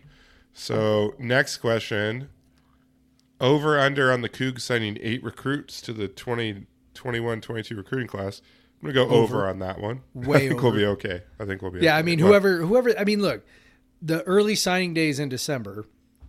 Chances are good that that signing day, you might have like half a dozen or eight kids. Um, but then at the regular signing day in February, you- they'll they'll fill out the rest of the class. Yeah. Yeah. it'll sure. happen. It may not be a great class, but it'll No, happen. but I mean, you know, it all depends on who you hire. I mean, I, I do think that there's, um, you know, not have to go too far on this tangent, but you know, eh, you know, you can point to Mike Leach's first class and go, you know, there were quite a few talented kids in there. Now it's a little bit different because back then there was not the early signing period, so um, I presume that has at least a little something to do with all the coaches who have gotten fired. Obviously, not our coach; that was different situation. But when you look at you know other coaches who've gotten fired you know jimmy lake which again uh, you know that's a little different situation. But if the team didn't suck you know he's probably still coaching. Um, you know fuentes at virginia tech got fired like today or yesterday or whatever it was. Um, you know there's there's all these people getting fired i assume it has at least some to do with wanting to get a coach um, in place as soon as possible after the end of the year to try and salvage a recruiting class um, so I, you know, I think it depends on who we hire when we get them. You know, if, if they're in place, you know, by the end of the regular season, you know, here like in a couple of weeks, then, you know, great. But uh, that's tough, you know, if especially if you know if you're trying to hire somebody who's who's still coaching, um, you know, it's a tough deal. And if if you get, you know, if you don't get somebody in place until the beginning of December, they've got a couple weeks at that point. I think I think your best case scenario right now is that whoever they do hire um, is able to hang on to, you know, the eight or so kids that they do have committed, who seem to be pretty good, most of them. Um, so, you know, I, I think that would sort of be uh, sort of be best case scenario. We know that you know Dickert's uh, out there recruiting right now. Um, you know, I presume that you know he's making contact with kids, telling them you know, hey, he's at least got a shot at the job. Um, you know, I mean, I don't hate him doing that. That's fine. Uh, but you know, it's it's definitely going to be interesting to see how it plays out for a school like ours um, to be trying to kind of pick up scraps heading into that late signing day um, when you know so many kids have already signed. But it'll definitely be more than eight. It's not going to be eight. It'll Yeah. be it'll be twenty plus for sure. And then you know, and they and they may also go. You know, not to keep rambling on, but um, you know, transfer portal is probably going to come into play. You know, pretty heavily. Heavily, imagine. yeah, heavily, Yep. yeah, definitely. I would not be surprised to see that hit double digits. yeah, that'd be a lot, but it, it wouldn't shock me either. Just go the full like uh, Wayne Tinkle route, but in football. So, Yeah. Yeah. Um, fill up your just replace every graduated senior with another senior. Yep. um, We'll just that's all we'll do every year. We'll just have more seniors. so Gary Payton, the second Stan account at WSU Brady twenty seven, says you win the lottery, lump sum or yearly payout. I think you make more in the long run on a lump sum, right? Like take Yeah. the lump sum, take the tax hit, start investing it right away. Your returns are going to be bigger down the line than they would have been if you just take the the yearly payout. I mean, the yearly payout's nice. You know, you just kind of go, oh, you know, my check arrived. But uh, if we're trying to maximize our dollars, which I which I, would think- be I trying think to it- do, I think it matters like what the total is here too. Um, and what the know, tax cut is. Yeah, well, I mean, just 'cause, like if it's like a million dollars, like, uh, you know, if you do the the payout, you're getting what like, uh, so it's twenty years. I how how many how much is that every year? Like fifty thousand or something. Yeah. Um, you know, I it I actually I, I was gonna say maybe you just take the payout, but yeah, you could probably do way better with that six hundred thousand dollars after taxes or whatever. You know, six hundred and fifty after taxes. Um, then then whatever you know, you, you get a good accountant and they'll figure it out for you, and you'll turn that into many Yeah. more than a million dollars. So yeah, always take the lump sum, do it. Yep. That's what I'm Um, thinking. you know uh let's see i i have a lot of uh, uh mentions because i i tweeted out a little uh tweet about uh in response to max which i'll talk about after we do this but uh um do you have okay pumpkin i don't know so i i'm pretty sure we've met in real life i i can't i don't know how to say your last name but i think it's like Stess or stos pumpkin stos latte totes mixtos or mixtes um, do you have a special beer set a, set aside to be only to only be consumed following an Apple Cup victory? Uh, yes, in fact, I do. Um, I have a 2012 Fremont Bourbon Abominable. Um, I have not had it since then. Uh, it was from a cellar sale from a now defunct beer the beer shop in Yakima, that my friend Kalen uh, he picked it up for me. Um, you know, I asked him, "Hey, could you pick me this up?" And he did. And I think that was about in like 2016 or so. So I've had it since then. Um, so it's a 2012 B bomb. Uh, you know, it's a it's a 2012 being the last year that WSU uh, beat uh, Washington. So I I thought you know I've I've been saving that now. Once that uh, losing streak uh, got pretty bad, I, I was just like, now you know I've I've I knew I know I have this beer. It's a Seattle beer. It's a it's a brewery that's pretty close to UW. Um, um, I actually walked to Fremont to have Bourbon Abominable on the release day uh, after the 2015 Apple Cup loss. We just walked all the way to Fremont Brewing. Um, so I, you know, all that like, uh, so there's a lot of meaning there. And so yeah, 2012 being the last year we won, Um, so that beer is probably just tasting worse and worse and a lot like cardboard at this point. It's oxidized, I'm sure. Um, but it will taste amazing when WSU finally wins the Apple Cup. Please let it be this year. Um, nine years is a long time for that beer to sit around. Um, but uh, uh, yeah, so that's that's my beer I'm saving. I am saving a specific beer to be consumed following Apple Cup victory. It is a 2012 Fremont Bourbon Abominable. Jeff? Do you have one? So, I you know I don't think I have one that's like specifically set aside. Um, I do have a number of beers in the fridge that I might you know like go oh yeah this is the one I want to celebrate with. But here's the thing, I'm not going to be at home watching the Apple Cup this year. I am going to venture out of my home during the Apple Cup to watch somewhere. Now we've got we've got some friends who um, who we met through our children, as adults often do, um, and they've moved out here from Missouri a couple years, two three years ago, um, and so the mom has recently graduated from UW. I think it might be UW Tacoma, but recently graduated from UW uh, with a with a teaching certificate. She's a new teacher. Um, they're they're awesome. We love them to death. And so they are, um, you know. So she's sort of she she texted us and goes, um, "Hey, do any of you all want to go to the Washington Washington State game?" And I'm like, "Oh my god." I'm just like, oh no, you know. They, number one, no, no, I don't want to go. Number two, like, you know, she she's so new to this thing, like, um, she doesn't realize it's called the Apple Cup, and and also, you know, has no idea about my, you know, my perpetual trauma over this game, and um, so it was a very sweet request, and I'm like, okay, so uh, you know, how do I politely answer this? So the way that what we finally settled on was instead of going actually going to the game. Um, we'd go to Seattle and, and watch the game somewhere at a bar. So I've got a couple of ideas um, of where we might go. I'm not going to take her to the Marco Polo because that would be that would probably be hostile. But uh, Yeah. but I've got I've got some ideas um, of where we might end up. Um, the Roanoke is definitely on the list. Might think about that. Um, so I think that's the idea. Is we're going to go somewhere, watch the game. So I will be having beer all afternoon. Um, so what I will say is that probably what will happen is if some for some reason we actually win the game, uh, there will probably be like fireball shots consumed. That'd be my guess. Is that it'll be it'll be fireball shots around, and and I'll be stumbling on out of that bar with uh, a smile on my face and cinnamon on my breath. Would be my guess. Very good. Um, so uh, next question from Marcus Paul Burns at MBP, the three big time listener of the podcast. We get lots of Yes. stuff from you, man. Um, is Efe in the NBA, Pullman, or God forbid, somewhere else next year? Pullman.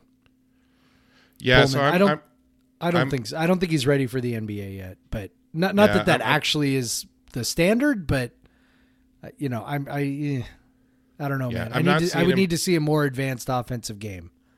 Yeah, I think his struggles offensively towards the end of last season took him off a lot of future draft boards, and I haven't seen him on as many this year. Um, Yep. So uh, I, I think, yeah, he's got some offensive game to improve. Um, also, him having a little knee thing Yes. probably scares teams off a bit. Yep. Um, he probably needs to get through a whole season, you know, without any injuries. Um, Yep. uh, definitely, uh, the health history is a big time um, thing that these teams look at because you pay these rookie contracts are pretty big Yep. and uh, all that. So, um, so yeah, my, I would lean towards Pullman, which would be Yeah. good for us. so I mean, like a lot of things, it just it all depends on what he wants, right? You know, he can he can certainly turn pro. I mean, he could he, he could turn pro right now and He go to Europe and go dunk yeah. on people in Europe. Like he could play right now in many professional leagues uh, around this planet. If if his goal is to play in the NBA, um, you know, yeah, he could still turn pro at the end of this year and maybe ends up in the I G also- League and you know, I th- I think it says something that he didn't make the Nigerian team too. yes, Um, yep, There's some NBA guys on there, and there's some not NBA guys on there. Obviously, Ike Yep. Iroegbu is on there, and he he's Yep.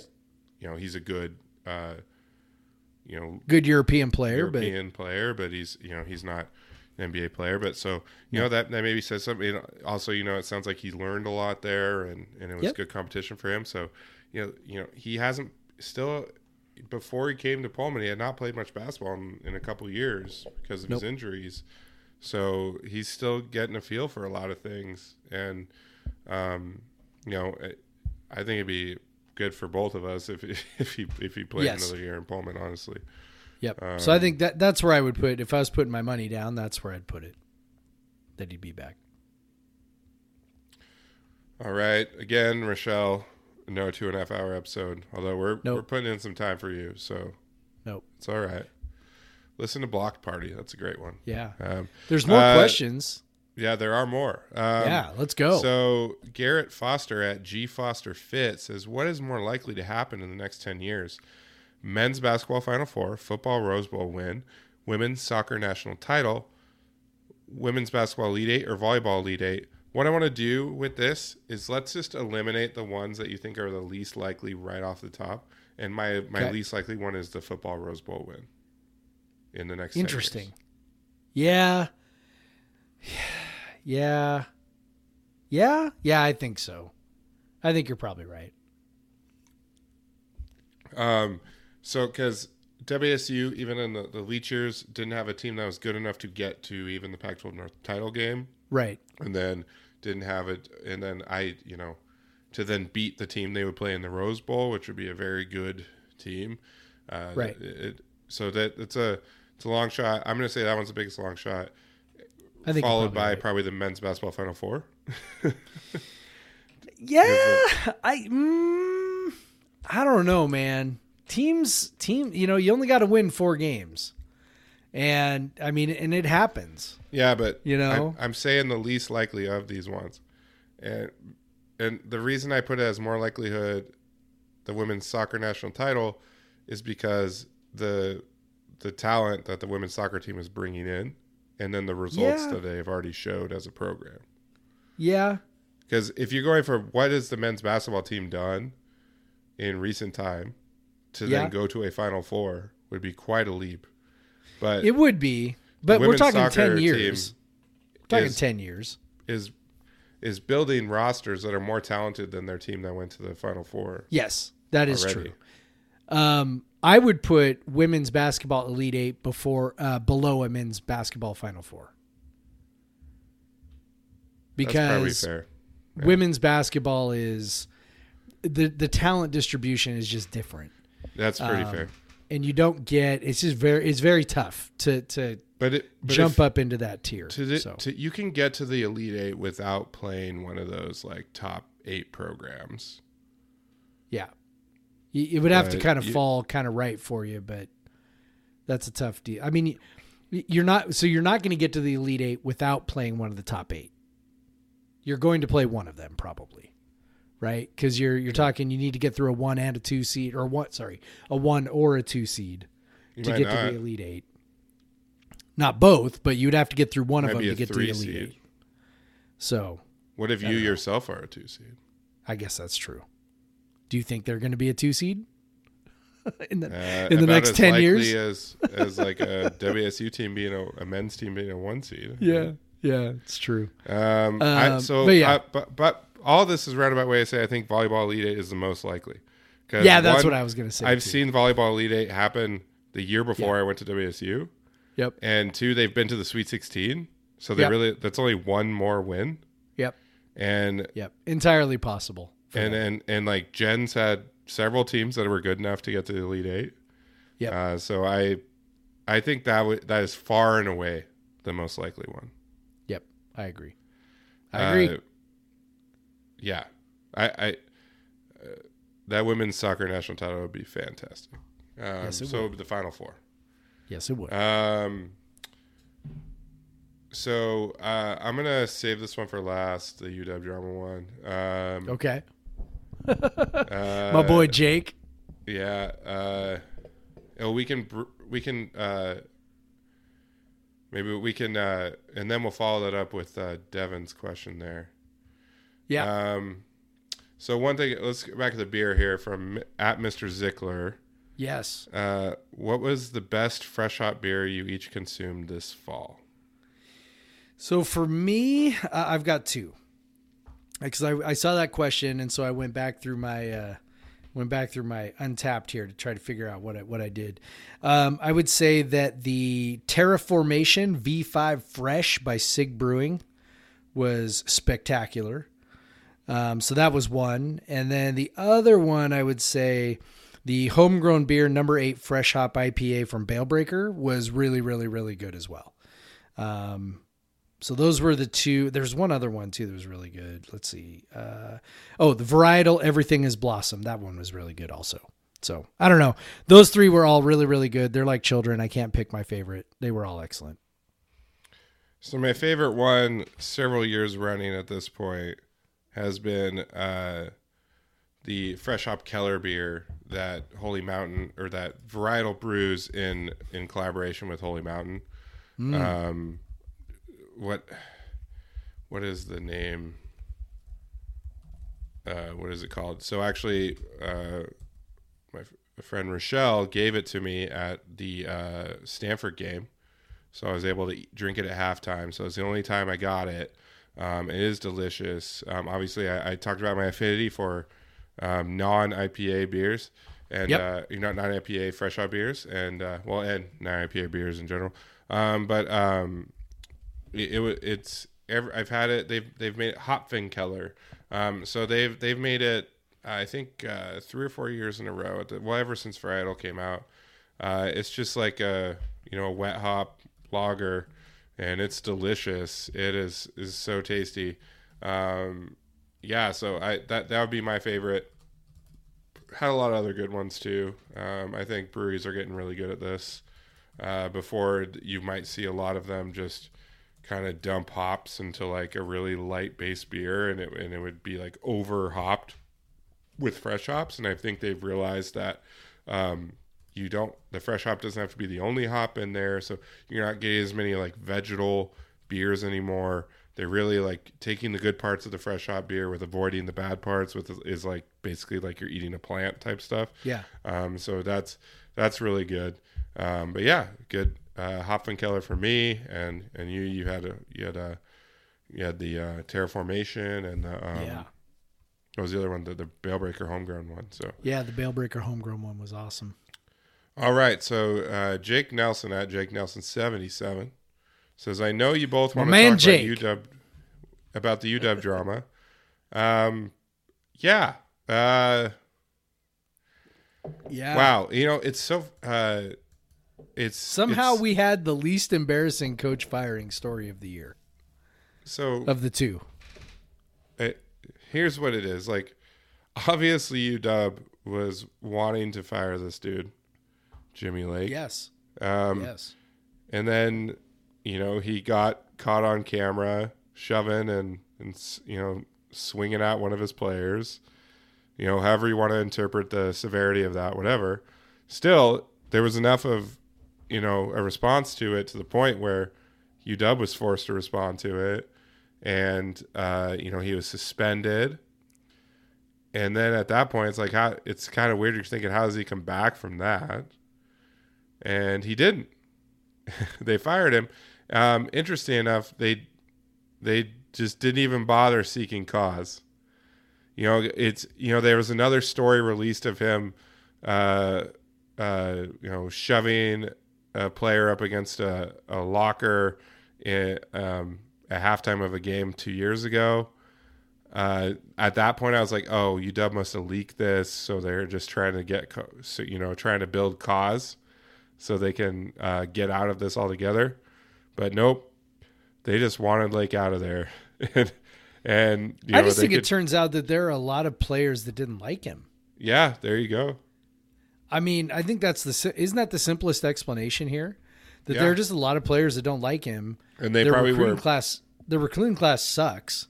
yeah, Like maybe he's just an asshole that nobody likes. Right?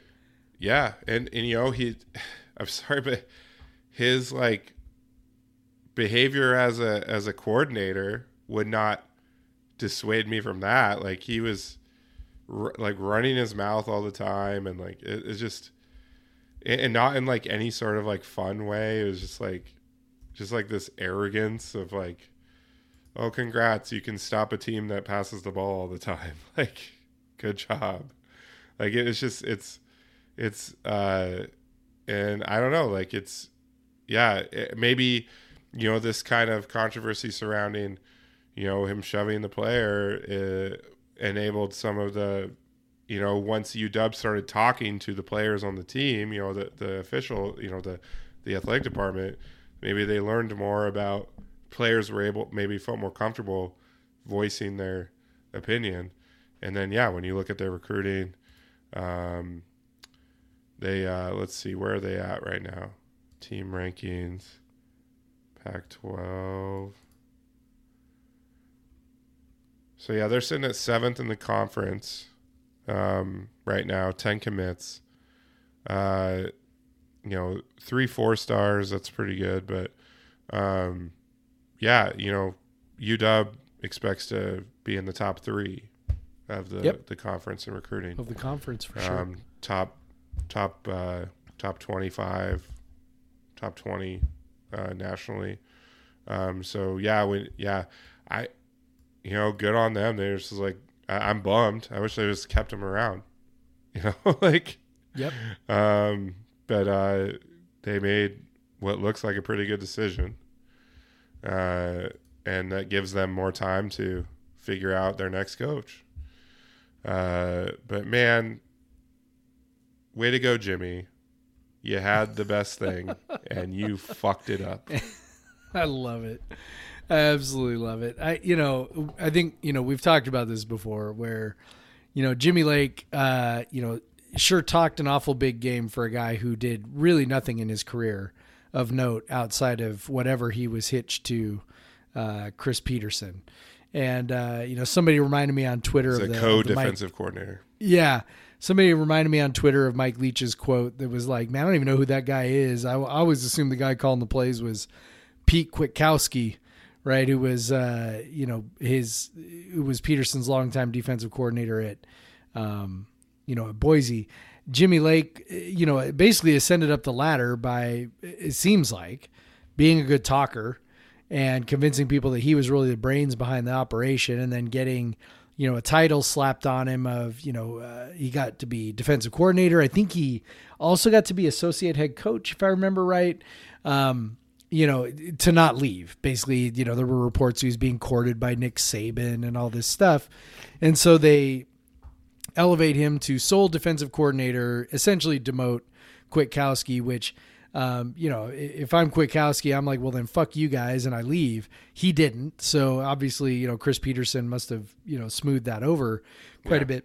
But eventually Kwiatkowski left and um, went to went to Texas, which, you know, that's not going great either. But, you know, it's like, I, you know, it's it, just like Jimmy Lake sure looks like a guy who has, uh, you know, it's, it's sort of like the emperor has no clothes situation. He looks like a guy who, you know, you put him out there on his own, and all of a sudden he uh, he he really has has really not a lot going for him.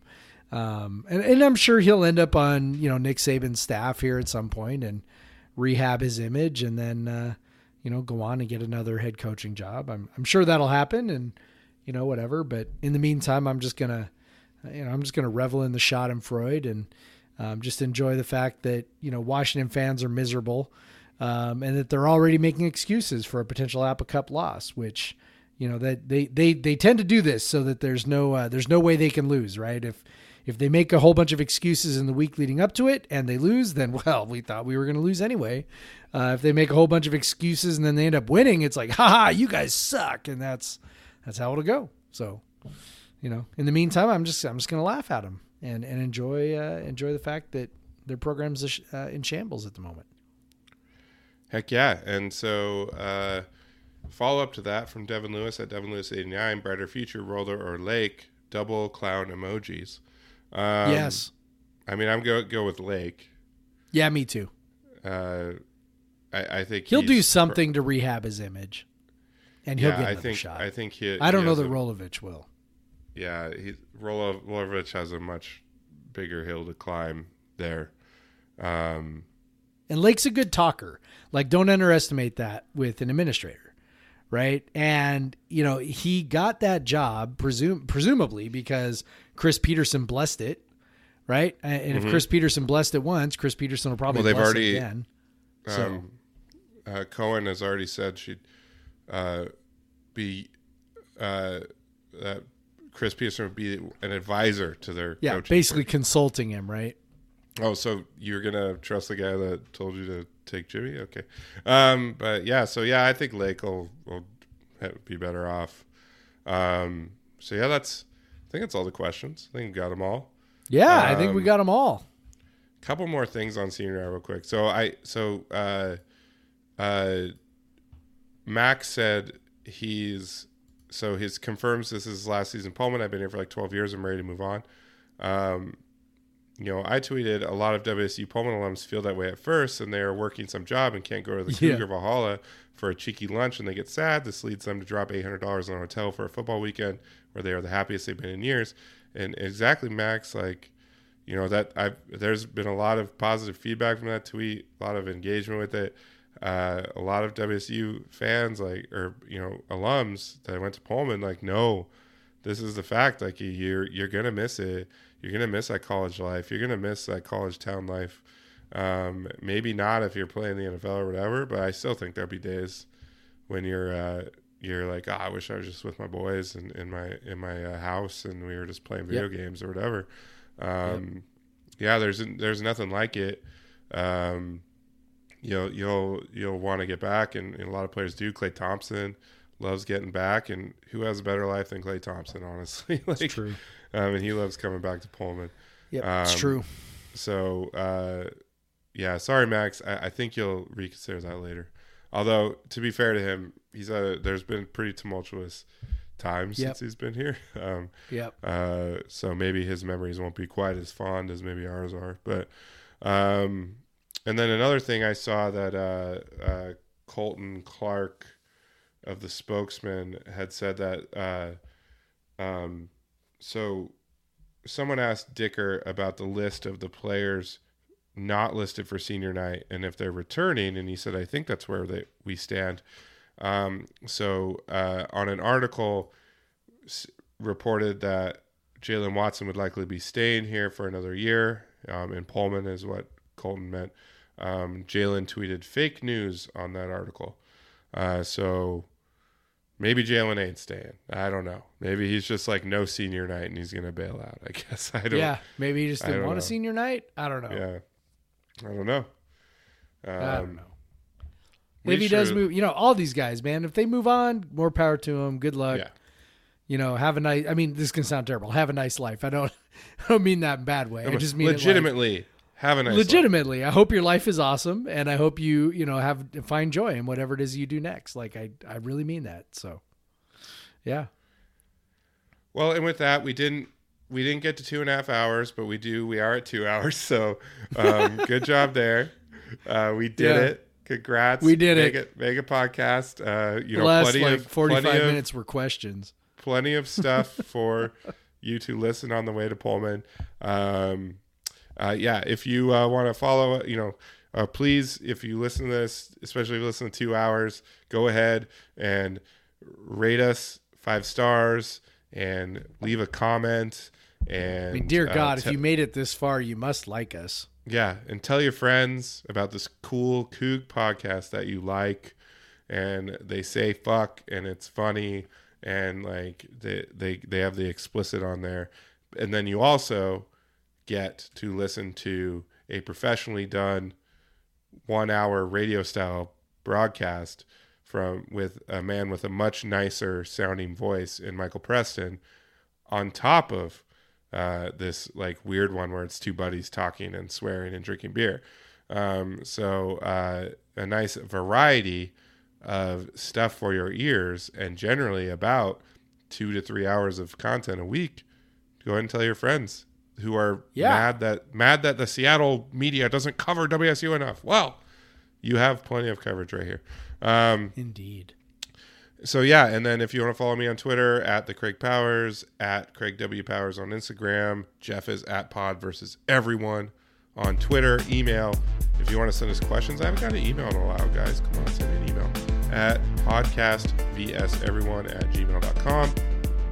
And with that, Jeff, I say go Cougs. Go Cougs, Craig. Black Lives Matter. Black Lives Matter. Get fucking vaccinated. Got to do it.